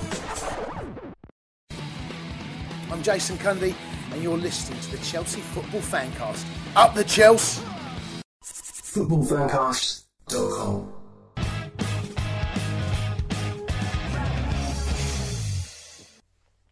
Right, welcome back. Stamford Chidge here, and the Chelsea Fancast in full swing with Mr. Jonathan Kydd Yoop, yoop, yoop, yoop, yoop. and the ever so patient and tolerant and wise Dean Mears. Good evening, good evening. He's still with us. He's doing very well. Right. There are some real. There's a few really long ones, but they've come out in the usual kind of haphazard uh, way that they normally do. But the first one, JK, is from our mate Tim McConnell. Tim McConnell. Hello, Chidge. Hope you've enjoyed the holidays. Had some. No, hang on. Hi, Chidge. Hope you've enjoyed the holidays. Had some Guinness to ring in the new year. Of course he has. I'm not sure if this is something you all do. No, I don't. I don't use Guinness to. Bring, oh no, sorry. But though I, though I'd ask, thought I'd ask, not though I'd ask, Chidge. You've put though I'd ask up here, but though I'd ask, thought I'd ask. It was my mum's birthday yesterday. I was wondering if you'd be able to give her a quick shout out on the fan cast. I'm sure she'd get a kick out of it. What's her name, Tim? Claire, mate. Oh, Claire McConnell. Oh, bloody hell. oh, mug is written on my forehead. Sorry, sorry, Tim. Sorry. Claire. Yeah, Claire. We love you, Claire. Fantastic. Yeah, yeah. lo- Great. Yeah. Happy birthday for yesterday. What a shame. We, we didn't know it was otherwise we Oh, I think. I think Tim sent me this a couple of days ago. So her birthday, I think, was last Oh, month. two days ago. Might have been on Friday. I, I forget now, but uh, Mind you, we couldn't have done it on Friday uh, because we didn't. We could have done it on Friday if we'd done a show, but we didn't do maybe one. it was New Year's Eve. Maybe you sent it on Friday. So maybe Oh, yesterday it was New Year's Eve. further back. Maybe it was what a year ago. No, no, no. Well, it would have been a year ago. it would have been. New Year's Yeah, clever, clever, clever. But uh, no, Yeah. quite, quite right. Happy, happy, happy, happy, birthday. happy birthday, Claire. Yes, Yeah, yes. Sorry, Tim. the Sorry, lovely I Claire. making the connection. I do apologise. Yeah. So there we go. Are you in Canada as well, Tim? Yeah, Are yeah, yes, he is. He is. He's I'll, I'll speak. I'll speak for Tim. I'll be Tim. So Will you? can- Okay. So you can say that. hey, Tim, are you in Canada? Yeah. A. Hey, wow. I am. I'm in Canada. Yay. Canadian. Hey. Canadian. Yeah. Hey, can So you there we- introduce me to an elk? Ah, yay. Uh, Tim, lovely to hear from you. Hope you're all well. Uh, we we have huge love and affection for the McConnell family, but especially your mum, who's very generous with her time. As you, she might well be in uh, Mixler now, and although my technical break might have uh, hastened a lot of people's departure tonight. But uh, Claire, I'm sure you'll catch up on the podcast. We love you lots. Have a hope you had a great birthday. Right now, this is a cracking email from the lovely Sophie Spittle, and she says. Dear Chidge and the team, I've been listening to the podcast for a couple of years now, and this year it's been great company for me on my daily walks, often making me laugh out loud and talk to myself, as well as getting cross with some of Jonathan's comments. Sorry, JK. No need to apologise, Sophie. There's no way you could get half as cross as I do with him. Uh, anyway, I've been thinking of. You should see his face occasionally when I'm off on one. He just hides behind the microphone, shaking his head and going. so true. So true. well called out, mate. Uh, anyway, I've been thinking about e- emailing for much of 2020 to say thank you for the fabulous 50 years of Chelsea and my Chelsea and the My Chelsea series, which, as a Chelsea fan since the mid 80s, brought back lots of memories and gave me insight into the club in the 70s, which was incredibly interesting. However, it was the latest podcast and conversation you, Mark, and Tony had about perspective that has finally given me courage to email in. Well, I'm not mentioned there, you notice. Well, it's because you didn't have any old bean. Uh, these comments really resonated with me, and I just wanted to say thank you for that. I would also like uh, like to agree that the Arsenal game was nowhere near the worst game ever for Chelsea. As you said, there have been numerous other ones in the last couple of years alone. Exactly. Uh, if I may just add a couple of other comments, I would like to say well done and thank you for the support of the women's team podcast went to Mo King's Meadow. I watch the women's team when I can and love that I can now listen to a great podcast on the fantastic team we have rather than just women's football in general. What do you think of that, Dean? Yeah, very good um, that people are enjoying it. You know, I wanted to listen to something about the, the team, and no one was really doing it. And you know, it's good to we're one of the first to be out there you know, regularly doing content on the team because they're, they're amazing to watch. If you don't watch them, you know, they're really good to watch. Excellent. Well, well done, Dean. We love him for doing that. Uh, and he's very kindly allowed us to publish it on our platform, so it all works for everybody. Now, you don't need to read this out. Uh, okay. I don't think it's controversial, so I'm going to read this out, Sophie, if you don't mind. It's more about uh, an interest for Jonathan, especially. On another podcast, Game Changers, there's an interview with Sian Massey Ellis about being an assistant referee. In the middle of the podcast, there's an interesting section on how the PGMOL operates, the re- requirements, and the day to day work they do in order to referee run the line in games. I find Jonathan's rants on refs interesting, and whilst not always agreeing with him, they certainly give a different perspective. This interview gave yet another perspective. Thanks again for all your hard work. Whilst I don't always agree with the team's comments, opinions, I enjoy listening to them and arguing, agreeing with you in my head and sometimes out loud. Come on the blues, Sophie Spittle. What a lovely, lovely email. And the only thing I can say, Sophie, is why is it taking you so long to write in? If you know, fantastic email. And But also, it's kind of tempting, isn't it? Because she's sort of, she's just, she's like saying, you know, this short about this podcast about Sian Massey Ellis. mm, I'd, I'd, I'd like to know. I'd like to know where it is. I'd like to hear it. game changer, mate. Yeah, I'd Check like it to- out. No, yeah, I must. I might. Well, it, Yeah. it's on the. I still don't. You know, having been a ref myself, I don't really see how um, difficult it is to uh, set yourself up for running the running the line. But um, um, uh, I'd be intrigued to hear it. Yeah. Um, I'd like to know which bit she doesn't always agree with. Well, I, I, this is the point, though. I mean, you know, we don't agree with each other. Well, we do a lot of the time, but we don't always agree with each other. I am completely right about refs. That well, no, I have no argument there. I would, I would be far stronger than you are, but Yeah. you know that's the point. You know, I think this is actually a really salutary lesson. Dean's mentioned this on Twitter a lot recently. By the way, if you're not following Dean on Twitter, then you need to give yourself a massive head wobble because Dean's very active, very funny. Actually, he's got a very dry sense of humour, but he's usually spot on the mark on a lot of things. And I think this has been coming through. You know, I would hate it if everybody that we on the on the fan cast sat here and just go, oh yeah, I agree with that. Oh yeah, I mean it would just be boring. We're we're mates who love football, who are passionate about it, and we can thoroughly disagree with each other. Sometimes we could be downright horrible to each other, but we love each other. That's and we can you know we we can finish the end of the show and every, everything's fine. No no grudges are harbored, no bad feelings linger. We're all adults as well, and I think that's how it should be. Why can't Twitter be like that, J.K.? Um, probably because uh, we hardly speak to anybody on Twitter. Well, we don't. What do you reckon, Dean? It's because it's faceless most of the time, isn't Yeah. it? For the, for the idiots, they can hide behind a picture of whatever footballer they choose and say the rubbish they want to say. If you was in the pub and you said that to someone's face, then you know you might be Get ironed out, mate. dentist. Yeah, But I think we can disagree and still get on all right. I mean, that for me, that's perfectly normal and natural. Uh, anyway, well done, Claire. Brilliant email. We got got a nice one from Matt DeFronzo, J.K. Matt de Fronso. Dear Chidge, JK, and esteemed guests, well, it's Dean. I'm writing this shortly after losing to City. The performance and result against City leaving with so much to say, but I had to down about three pints, so forgive me if I jump around. As Chidge said on the show last Tuesday, Chelsea have in fact ruined Christmas and New Year's. I'm not interested in singling out any player or players or manager or board members of, or staff, etc. I'll explain why shortly. There's no denying this is a dark moment for the club ah. Wouldn't go for that that far. One point from matches against Everton, that's true. Arsenal, Villa, and City is dreadful. The club spent all this money. We haven't beaten a side in the top 10, aside from West Ham. It doesn't help that Arsenal and United have had good runs of form. So people will actually ask, why isn't Frank Lampard getting the most out of Chelsea when Chelsea spent 200 million? Well, I have no fucking clue, but I have faith that Frank does. I will not stand any talk of Lampard out. Anyone who thinks it can fuck right off. Yeah. Ah, yeehaw, man. Yeehaw! Hey, you toting that six gun, boy. Frank is a young manager. The players are mostly early works in progress. Chelsea are developing a new identity right now. There are so many crazy factors affecting the club COVID, no fans, new players that don't speak the language, a mixture of young players and senior aging ones. The list goes on. I'm as frustrated as anyone with the results, but Lampard isn't to blame, nor is Timo, nor Havertz. This is going to take time. We've invested in the future. Investments take time to pay off. We must be patient with Frank and the players, and hopefully Roman will have that patience too. The night is always darkest before the dawn. Up the Chelsea.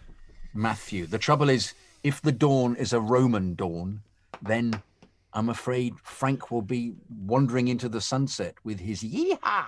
I think really we're talking about a Roman candle here, something that explodes in vibrant heat and light and then fizzles out very quickly and has to be relit. It appeals while it's alight, but Yes, afterwards it's just a, a soggy, a soggy rained upon squid. It is. Uh, Dean, very sensible email by Matt, I think. Yeah, I think the point about you know the darkest days is something that sort of J.K. was alluding to earlier. You know, with this lockdown, you know, football is for many, you know, the highlight of, of the week, and Which told me the this is the highlight of my week. well, for us, yeah, and everyone that listens. Not for anybody else, that's for sure. Sorry, go on, dude. Yeah, for, for those people that sort of over Christmas looking forward to the games, and then you know we put in performances like we did against Arsenal and Manchester City. You know, as J.K. said, the lows can be ultra low because you don't have the release of, of the day. Yeah. You know, something you always speak about that football ruins a good day out, and there's no good day out at the moment, so just ruined. Ah, Dean, the voice of reason. We should get him on the show more often, JK. He's far more sensible than you I or I. think we should just, just get him to talk. I think actually, because I, th- I am going to leave it to Dean one day. He knows this. Yeah, I agree completely. Well, didn't you say the other day if you were going to retire? I was only, I was, me- I was fucking with you guys. I know, I know, but you said you'd leave it up to me and Dean, and I said I, I sent back to you. No, no, just leave it up to Dean. I'll retire with you. You'll There'll have be a to, revolt now. You will have. To, I, I will still be doing this fucking show from my coffin, mate. Don't you worry about that. Uh, as long as the audio You works. Don't watch the games though. What if you do that? You don't Well, watch. you, the, but the, the thing is, J.K., I'm usually shit faced when I go to the game. So uh, this, you, you, people out there may have noticed this, but the quality of analysis may well have gone up since I've not been allowed to actually go into the ground because I actually remember what I've seen on the TV and I can make notes, and I'm not shit faced. So there we go. I don't know if you've noticed this, Pete. Maybe people have. Maybe that. Maybe they hate it because of that. I don't know. That's why they've said it, it, it's it's getting better and better. I think that could be the reason.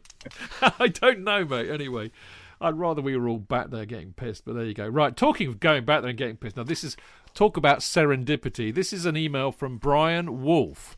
He of Chelsea Chicago and the man that created the Kerry Dixon banner. Well, him and him and uh, um, Walker, I think. But anyway, Brian was very good at getting that organised. And as it happens, JK, the last Premier League match I went to was when we beat Spurs. And I ended up in a pub with Brian Wolf, who kept on buying me pints of Guinness to try and make me miss as many trains as he could. And he was very successful. I missed a lot of them. But I did get home. Anyway, Brian writes uh, Hello, my friends. It's been too long and I miss you all tremendously. Hopefully, sooner rather than later, we'll all be together at the Cock or the Atlas for several pints. Uh, I'm writing this email straight after the Man City defeat, a match that, like many since the start of COVID, has me feeling neither happy nor glum, but simply leaves a feeling of numb existence. In the spirit of brevity, I will get straight to the point. I back Frank Lampard as our manager, and I will do so until the day he isn't, hopefully never. The past year has been catastrophically destructive to humanity's confidence and psyche. VAR ruins all joy by chalking off goals for millimetre infractions. There's no supporters at home, no away days with multi hour train delays. It's hardly even football anymore. And having Frank Lampard back at the club leading us into a new era is the single most exciting thing we have going at the moment, and it's something we will we all deserve.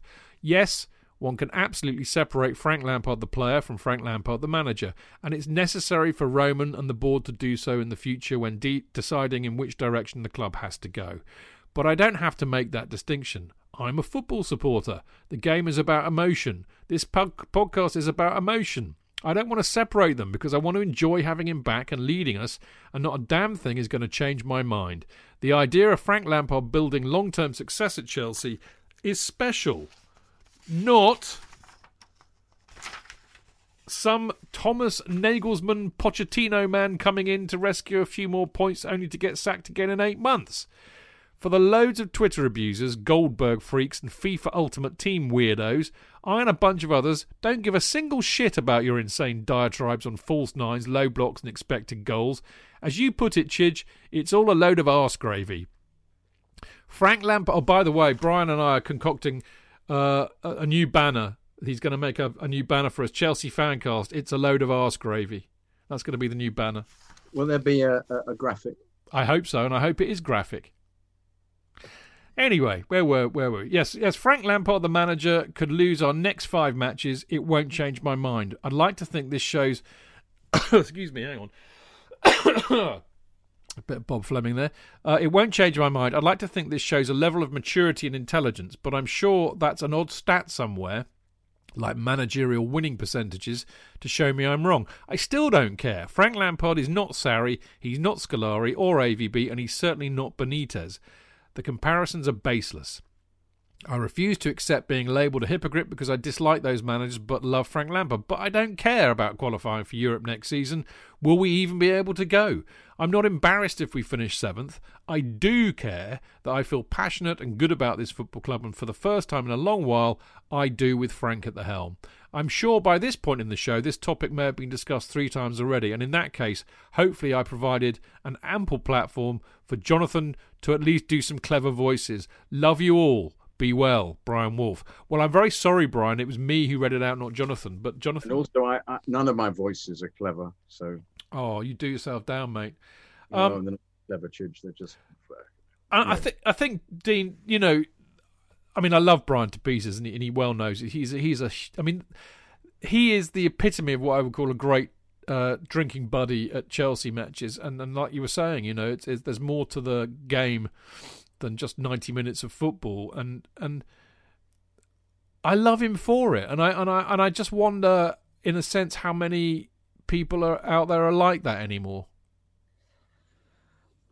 think they're out there I don't think they're on social media which is the problem I think you see a lot of the people that don't have that connection in a way to football that you know the people that we know do because we go into the ground and, and know those people you know what we spoke about Tommy Docherty like in part three for so long, and that connection that he has with supporters of you know, growing up because of the players he brought through. That's something that Frank could be doing right now in this present moment. We just don't know it yet.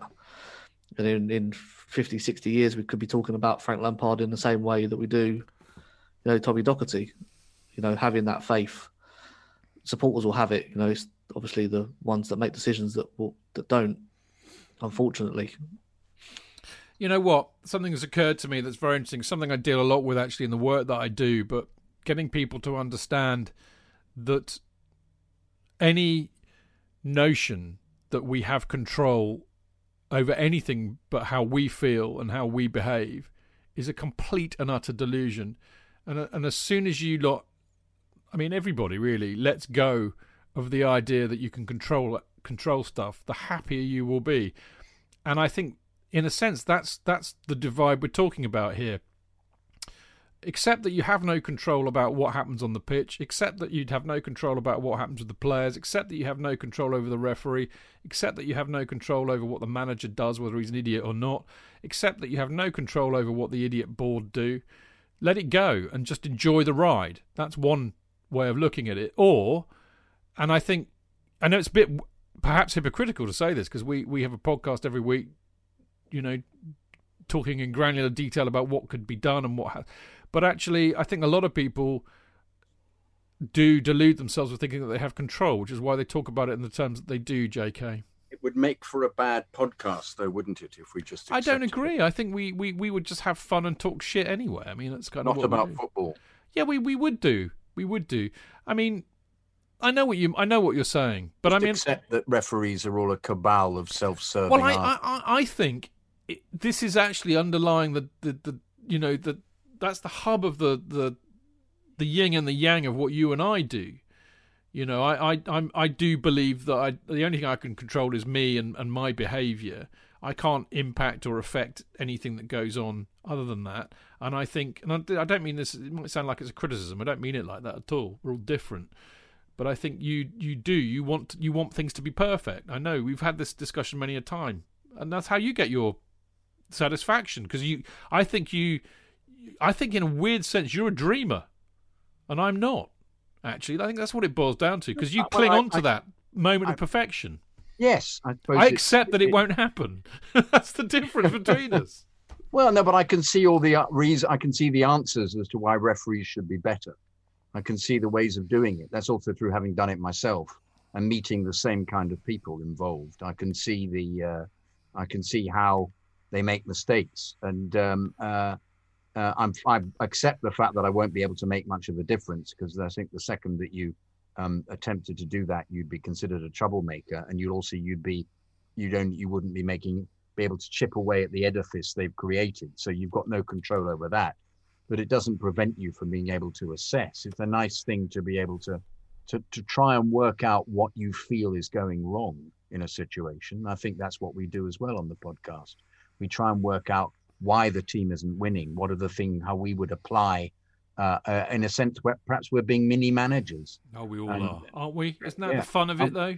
Yeah, That's that- that's that's the the- fun of it. that's the, that's the point, isn't it? It's how how we would like to do it. You know, it's very difficult to become um, accepting in situations where you think, well, you know, he he didn't run into the channel sufficiently. He didn't make an effort there. If he'd run more, he'd have got to the ball. and There'd have been a goal. You know, we're aware of that. We can see that. Um, we're just not capable of, of doing it anymore, or or perhaps we're never ever capable. Doesn't stop us from from being able to observe, though. Does I it? And think- I think- you know, actually, the weird thing is, y- although Brian Brian likes to kind of separate one from the other, and in fact, I think that's the one thing that that binds us all together, no matter which side of that fence or perspective that we come on from. It, it's a it is all about passion. I mean, you know, Brian and myself and Dean are passionate, and and, and I mean, I I don't include you in it, J.K., because you, you, you're not, you know, a big drinker in the pubs and things, but we, we derive our passion for it from that in a way, but that's no different from the passion that even a lot of the people on, on Twitter trying to opine about how much they know about football and the rest of it. That comes from a passionate place too. And I think there's a place for both actually. Yeah, I, I, I- I don't think the the uh, the inspiration needn't be. But we're all passionate about football Yeah, and Chelsea. And it I, absolutely, it really is that simple, isn't it? But it, it, it but it's um, it, it's not just passion. It's a, it, it's it's a desire to to put it to rights to an extent. Oh yeah.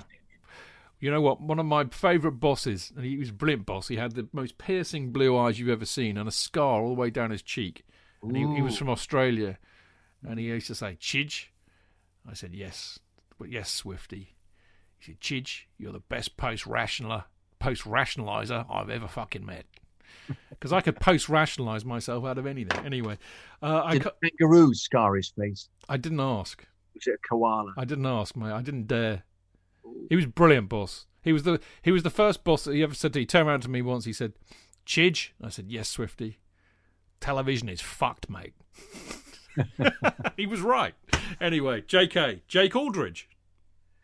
Jake Aldridge. Hi guys, just finished watching the City game, and although City were brilliant, I thought we were really bad again, particularly in the first half. I'm very concerned.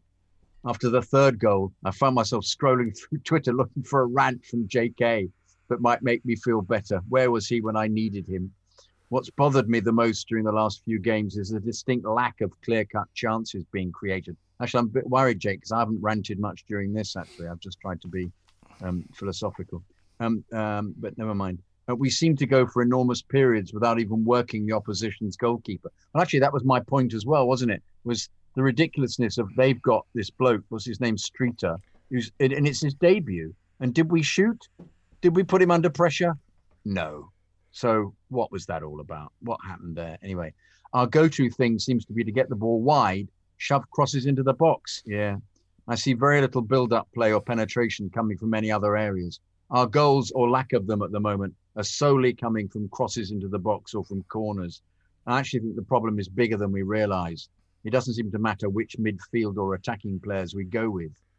As if JK would, as if, as JK would say, it's just not working for me, Chidge. Actually, can I say it again? Yeah. It's just not working for me, Chidge. Yeah, thank you. I'm losing in the, uh, I'm losing faith in the four-three-three.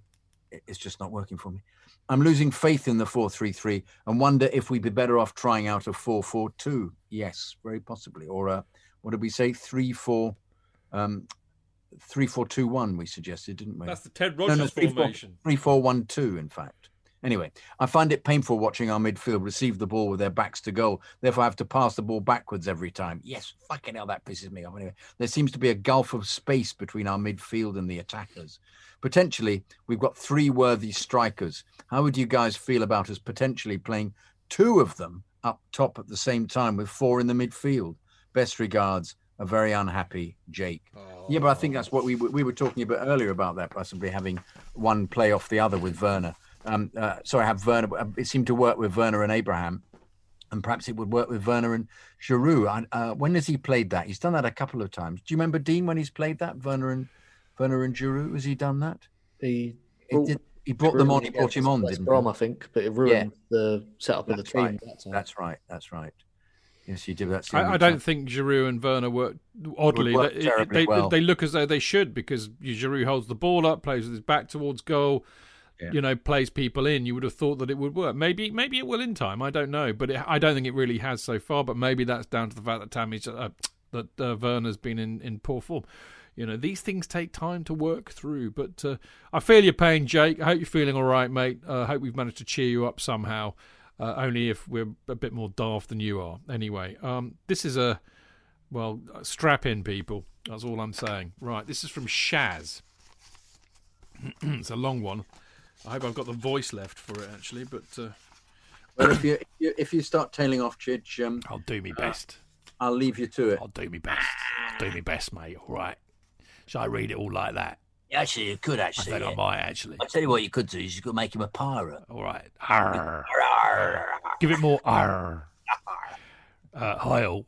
Hope you're all doing fantastic. Happy 2021. Unfortunately, this email is not at all continuing the happy trend. Yes, Could you do it in a different voice, do you think? What would you like? Uh, your own? I've forgotten what my own is like. Oh, yes, of course, me too.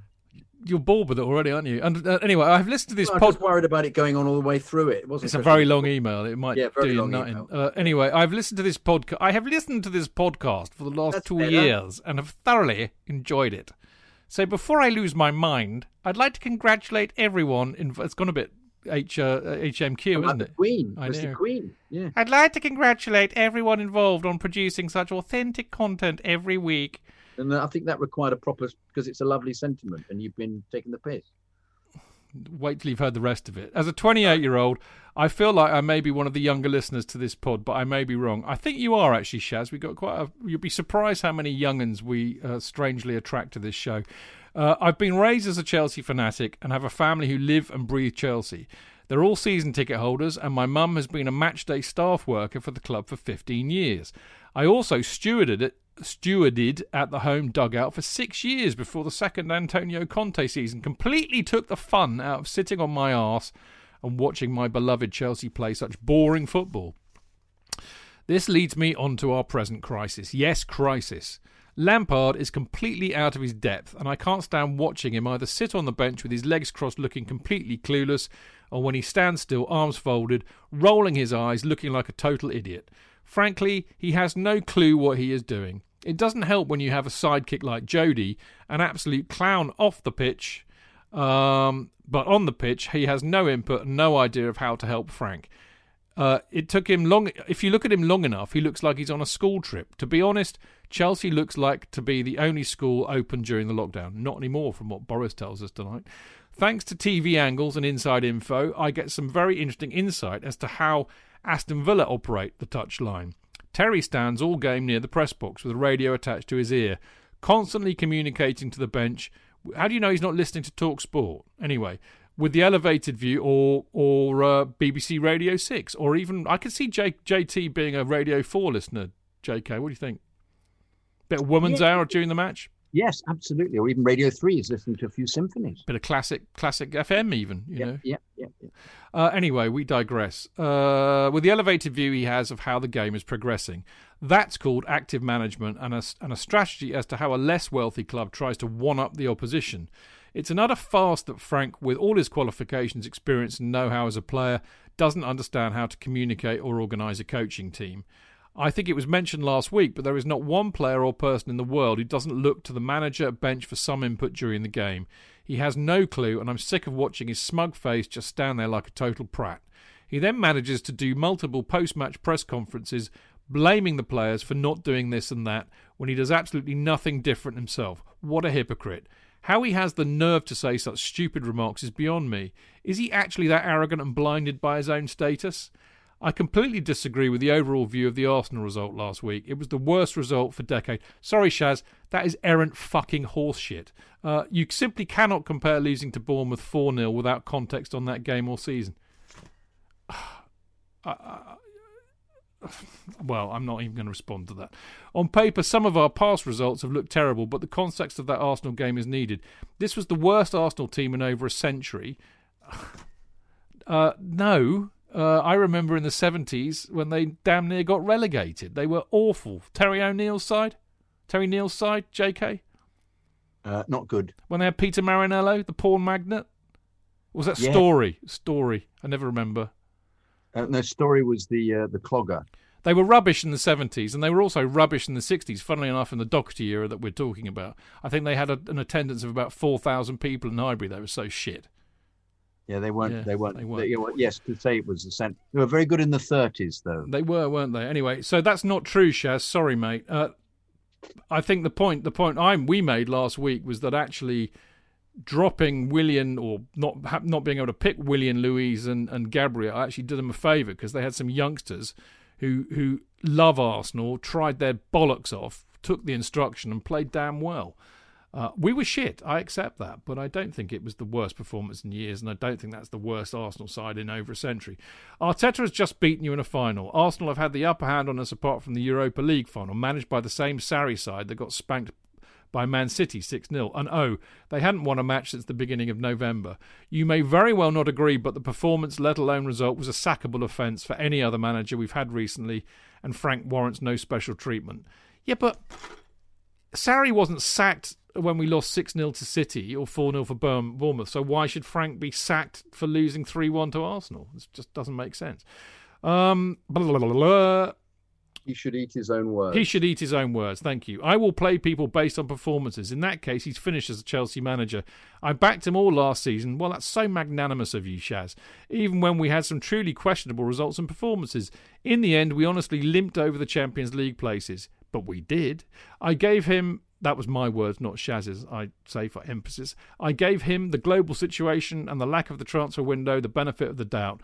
However, you simply can't spend 200 million on a mix of top level prospects and experience and then proceed to capitulate the way we have on and off the pitch. Just look at Frank's win percentage as Chelsea manager. The stats nor the eyes lie. Eye test lie. Uh, I've just stopped writing as Frank came on for his post match Man City interview. What an absolute load of rubbish. Frank is very good at waffling perfect English through his interviews, quite possibly because he's English. Uh, but reading between the lines, he is deluded beyond stupidity. He comes out answering one question for five minutes, a sign of. Note to self: don't staple the script together next week. Pressure, and if actually deciphered, he told everyone nothing that we already didn't know. It just sounded articulate, so the press and clueless fans think he knows what he's on about. And of course, no accountability again. I give up with people who want to trust the process. Sorry, that's most of you on this pod, but he has to go. We're getting worse, and if you can't see it, you're blinded by youth propaganda. Youth propaganda. What does that does that mean? Oh, because the youngsters are playing, yeah? Maybe? I don't know. Do explain, Shaz, in your next diatribe. Like him. Hmm? Youngsters like him on Twitter. I don't know. I don't think they do. They all want him out. Don't get me started on this Mount Frank affair. Christine should launch an investigation. How is this kid playing every bloody minute, every match is beyond me. There's absolutely no defence for this because he's continuously declining every match. He may have talent, but with Lampard, he will never reach the elite level. Look at Foden. That is what you call progression and management. I think Foden's five years trying to get in and out of the City side, hasn't he? Because Pep only plays him occasionally. That the way to manage youngsters? That is what you call progression and management, not blinding, not not blinding a player with unlimited trust. Fuller's earned every minute he's played. The same can't be said for Mount. Yes, he's played because of his flexibility, but that's not how you become world class. You need to specialise in one thing, not be a jack of all trades. Enough of Lampard regarding the players. I think I relate much more with Jonathan and his brilliant rants. Well, sorry, Shaz, I should have given it to him to read, shouldn't I? Enough is enough with this team constantly playing poorly. Yes, the setup and approach of crossing and just wishing for a goal is down to Frank, but some of these guys are a disgrace. Werner offers absolutely nothing apart from shooting, and even that is still shocking me every match. Kovacic is, is a total yo-yo player, and it's obvious now why he never played for an elite team, in a Champions League final. When he is good, he's great, but oh my, when he's bad, he's absolutely catastrophic. He has no through ball, constantly presses out of position, and leaves gaping holes. Then tries to do the riskiest dribble in the worst position, no football IQ. Kante is starting to show his decline, and as much as it's sad to see, the reality is that he's really struggling and doing awful things offensively and defensively on the pitch. I think the team suffers from a collective lack of football IQ and know how. This isn't a school to learn those traits and attributes, this is Chelsea Football Club. Just because Frank has said we need time to gel doesn't mean we drop our standards into a black hole and simply start accepting these constant failures as the new normal. I have a lot more to say going forward. Oh, I can't wait. But for now, that is enough. And I may come across harsh, but all I want is is us to actually exceed or even succeed. If only your English was as good as Frank's management. Every week with a clear direction, style of football, and execution of philosophy. Right now, all of that is lacking, and it starts and ends with the manager. If by the time the show airs we haven't sacked Frank, it's time he walks to maintain his dig- dignity and playing legacy. I don't want to start hashtag Arsene Lampard after six months as I'm having flashback to Wenger's arrogance and love for the youth, which drove the club into a huge hole that they are still climbing out of.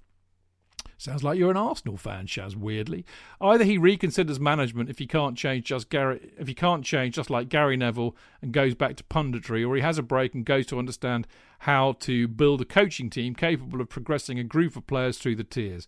If he was in charge of any other Premier League club right now, I believe he would get relegated. So the Championship may be where he needs to assert himself first. Let's remember, Derby never got promoted, whether it was the playoff final or not. He could couldn't get over the line. I hope to email again soon in a more pleasant mood. Wow. But for now, my thoughts aren't emotional. Mm, my considered professional opinion would say they are, uh, and more objective for the health and passion I have for this club. Love what you guys and girls do. Keep the blue flag flying high. Best Shaz. I need to have a breather after that. Uh, Jonathan. Well, it's it's it's good to hear uh, uh, another view, Chidge. It's good to hear a, um, um, a negative view. I apologise that I haven't been particularly ranty in this one because um, I think you um, wrote that in. This is you, really, isn't it, JK? This is not actually Shaz at all. This is made up and written by you, mate. Shaz Kid, um, uh, Shand Kid. Sh- yeah, Shand Kid. Yeah, yeah. Um, he doesn't like Frank. You could argue uh, an aspect of that that um, Frank doesn't intrude into the uh, um, uh, into the way the game goes. I think it's something that we we have uh, stuck up the flagpole on several occasions. He doesn't change things round quickly enough. He um, uh, he doesn't do it very often. He doesn't seem to be changing um, the formation very often, which is what top managers do. Um, his relationship with Jody has suffered to an extent. They don't appear to be having any communication. There always used to be that 70 minutes chat before, and they work out who to put on. That doesn't happen anymore. Whether he's fallen out with Jody, whether something's happened there. Um, but um, some aspects um, Shaz has got right. Kante is is uh, not playing as well as he was. Kovacic is indeed a yo-yo player. Um, uh, I don't agree with the Mount uh, attack. I think Mount. Um, I think Mount uh, never stops working, and he's uh, he's going to become a very top player. I just don't think it's it's working for him at the moment in this environment. Um, and as you said, perhaps he's completely knackered. Um, but um, uh, it's a it's a it's an angle, Chidge, isn't it? It's a Well, I'll tell a you what. It's a somebody coming in and saying, um, "I don't think Frank's got it," you know, and that might be that might be that that's a that's a view, isn't it? Well, So- I, I'm, I, I, I'm, I could, I could, I could be incredibly juvenile, and I could just be very rude and acerbic and excoriating and eviscerating to young Shaz, but I'm not going to. Actually, everybody is entitled to an opinion, particularly on this show. We're not a fascist dictatorship, in spite of what everybody says that I am. You're all entitled to a view, and you're all entitled to an opinion. I mean, that's what football is all about.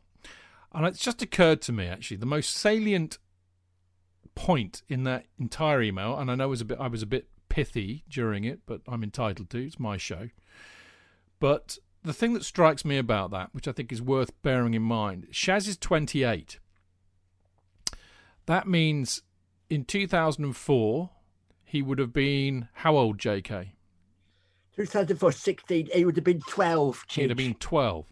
Yes. So basically, for Shaz's entire life, really, I mean, you know, I know kids get taken to football when they're a bit younger, but, you know, a lot of us tend to go when we're about 10, 11, 12. So for, for Shaz's entire life, he's seen nothing but unmitigated, unparalleled, phenomenal success at Chelsea Football Club.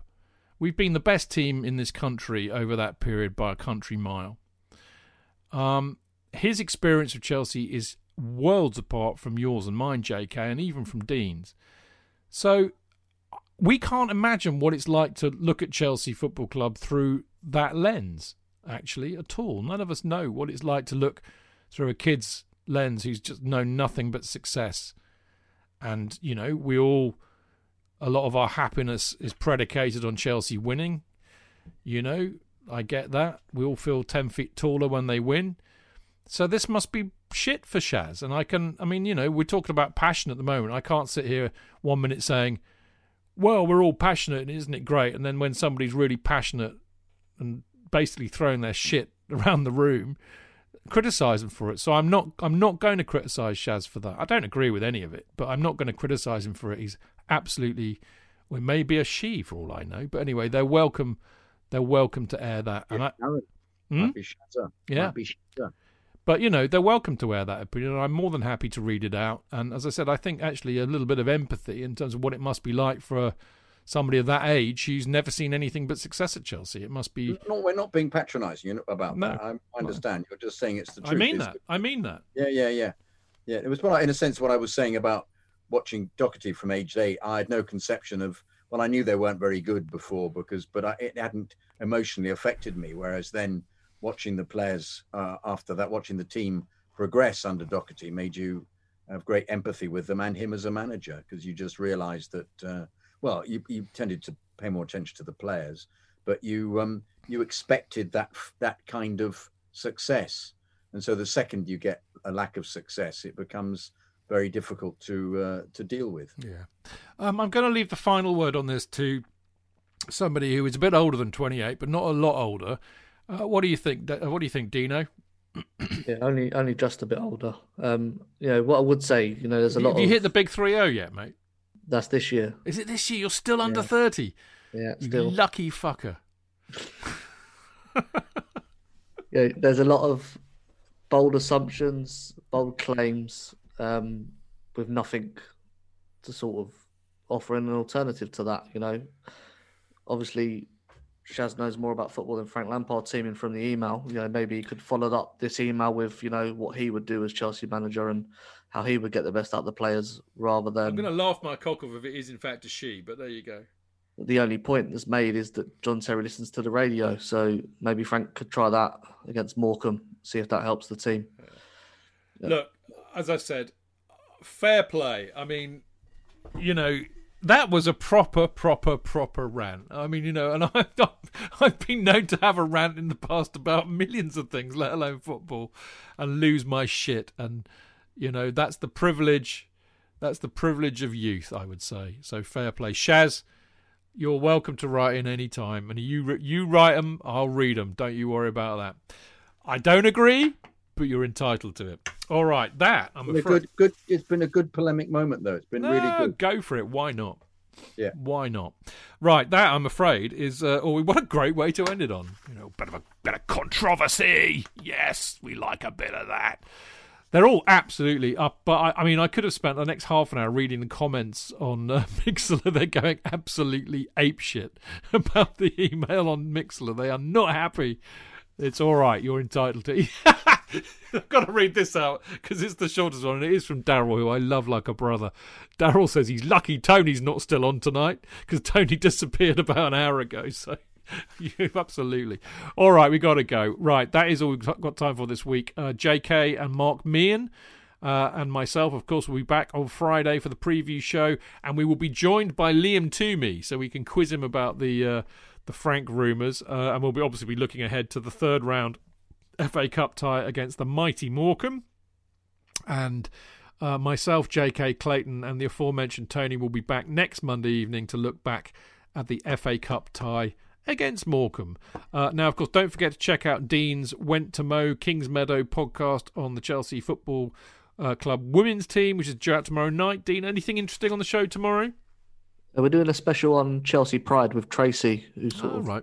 co-chair of that. Um, just because there's no games that have been played yet, so we're doing a bit of a special on sort of homophobia and the differences in the women and the men's game. So it should be an interesting chat. Yeah, Tracy's a good lass, so uh, uh, that'll be interesting. Wasn't true about um, Declan Rice then last night. Don't say that because we don't know if it's true or not. Okay. I don't think so. Shh.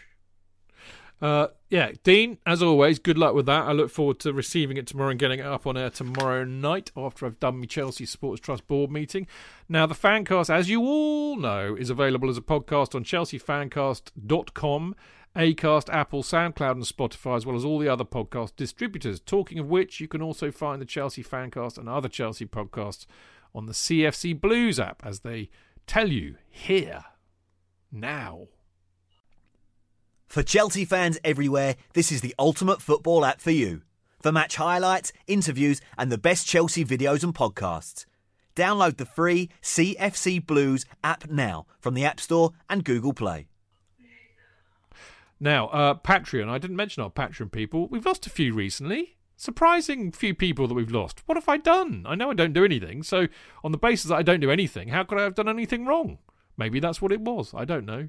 Uh, the other note about Patreon all of the people that I promised a banner to, um, I can prove it because the boys can see as proof, right? We have banners in jiffy bags Hooray! waiting to be sent in the post to those that ask them. Am I right, JK? Am I right, Dean? Proof, Yes, proof. Yeah. hooray! I've also got in bigger jiffy bags uh, the books that were won by Nate Piacentino and Adam Pisani. Ad- Adam Pisani, I think it was Adam. So they will be coming to you very shortly. I just got to get to the post office. I've put them in the jiffy bags. I just need to make the next final step and get to the post office, and then you will be getting them. So there you go. But uh, we do love our patrons. They are absolutely wonderful. They donate money every month, which keeps the costs of running the shows feasible for me, and I do love you for it. Um, very easy. Patreon, Patreon, P-A-T-R-E-O-N dot com forward slash Chelsea Fancast. Uh, if you want to help us out, which would be very lovely if you do. Of course, you immediately uh, get invited to our Discord chat group, which is great on a match day and any other time, really. We have a good bit of banter on there. It's a bit more sensible than Twitter, thankfully. Um, and also, of course, you will get a Kerry Dixon banner, although you might have to wait for a while because I've now run out, officially run out, uh, and I'm waiting for a new delivery from Brian Wolf, who you heard from earlier on. But don't worry, I'll make a note of it and you will get them. So if you want to contribute a little bit every month, join Patreon and uh, you'll get a, a Kerry Dixon banner and uh, and you can join the Discord group and you know you can get in touch with us as well. It's a good way to kind of keep in touch, get stuff read out, all that kind of stuff. Talking of which, as I said, if you want your email, Patreon or Instagram post or tweet read out, then let's have it by uh, Sunday. Uh, by the way, we missed a load this week because a load of you have written in since. We will do them on Friday, I promise. Me, Jonathan, and Mark will do them on Friday. Uh, the email address is chelseafancast at gmail.com. You can follow the show on Twitter at Chelsea Fancast, me at Stamford Chidge, Jonathan at Jonathan Kydd, uh, KY double D, uh, and Dean Mears at Dean Mears, M E A R S, just like the former Chelsea owner. Are you related to the Mears family by any chance? No, it wasn't. Just um, share the name. Yeah, I never. I can't believe I've not asked you that before. Anyway, Dean Mears, and uh, don't forget, of course, check out, as I said, the Instagram, Facebook accounts, and Twitter at Chelsea Fancast. Now, well, it's been a bit of a bloody ride tonight, Dean. You've done very well. Both of you have done very well to stay awake. I know you're struggling at the moment, but I can see that you've done very well, Dean. Yeah, the last email gave me a bit of a boost. Yeah, I thought it might kind of got the heart heart racing, the blood pumping. You ready for a fight then, I could tell, Dean. You're the, probably the most peace loving person I've ever met. So there you go. Uh, talking of peace loving people, Jonathan's always taking the peace. Man. Good to see you, Elbean. Been great. It has been. I mean, this is the weird thing, isn't it? We always have a lot of fun, whether we win, lose, or draw. Um, and it's been quite a serious show tonight, actually. Yeah. to you too, mate. Yeah. yeah. No, I've enjoyed it. It's been great fun. Sorry about the technical difficulties, which mean that I've kept you here till nearly 10 o'clock. Fuck's sake, we need to go. Great stuff. You people in Mixlr, you've been brilliant for hanging out with us for as long as you have. We look forward to seeing you again on Friday. Our and until then, until then, thank you for listening. See you next week. Until uh, keep it blue, keep it carefree, and keep it Chelsea. Up the Chelsea!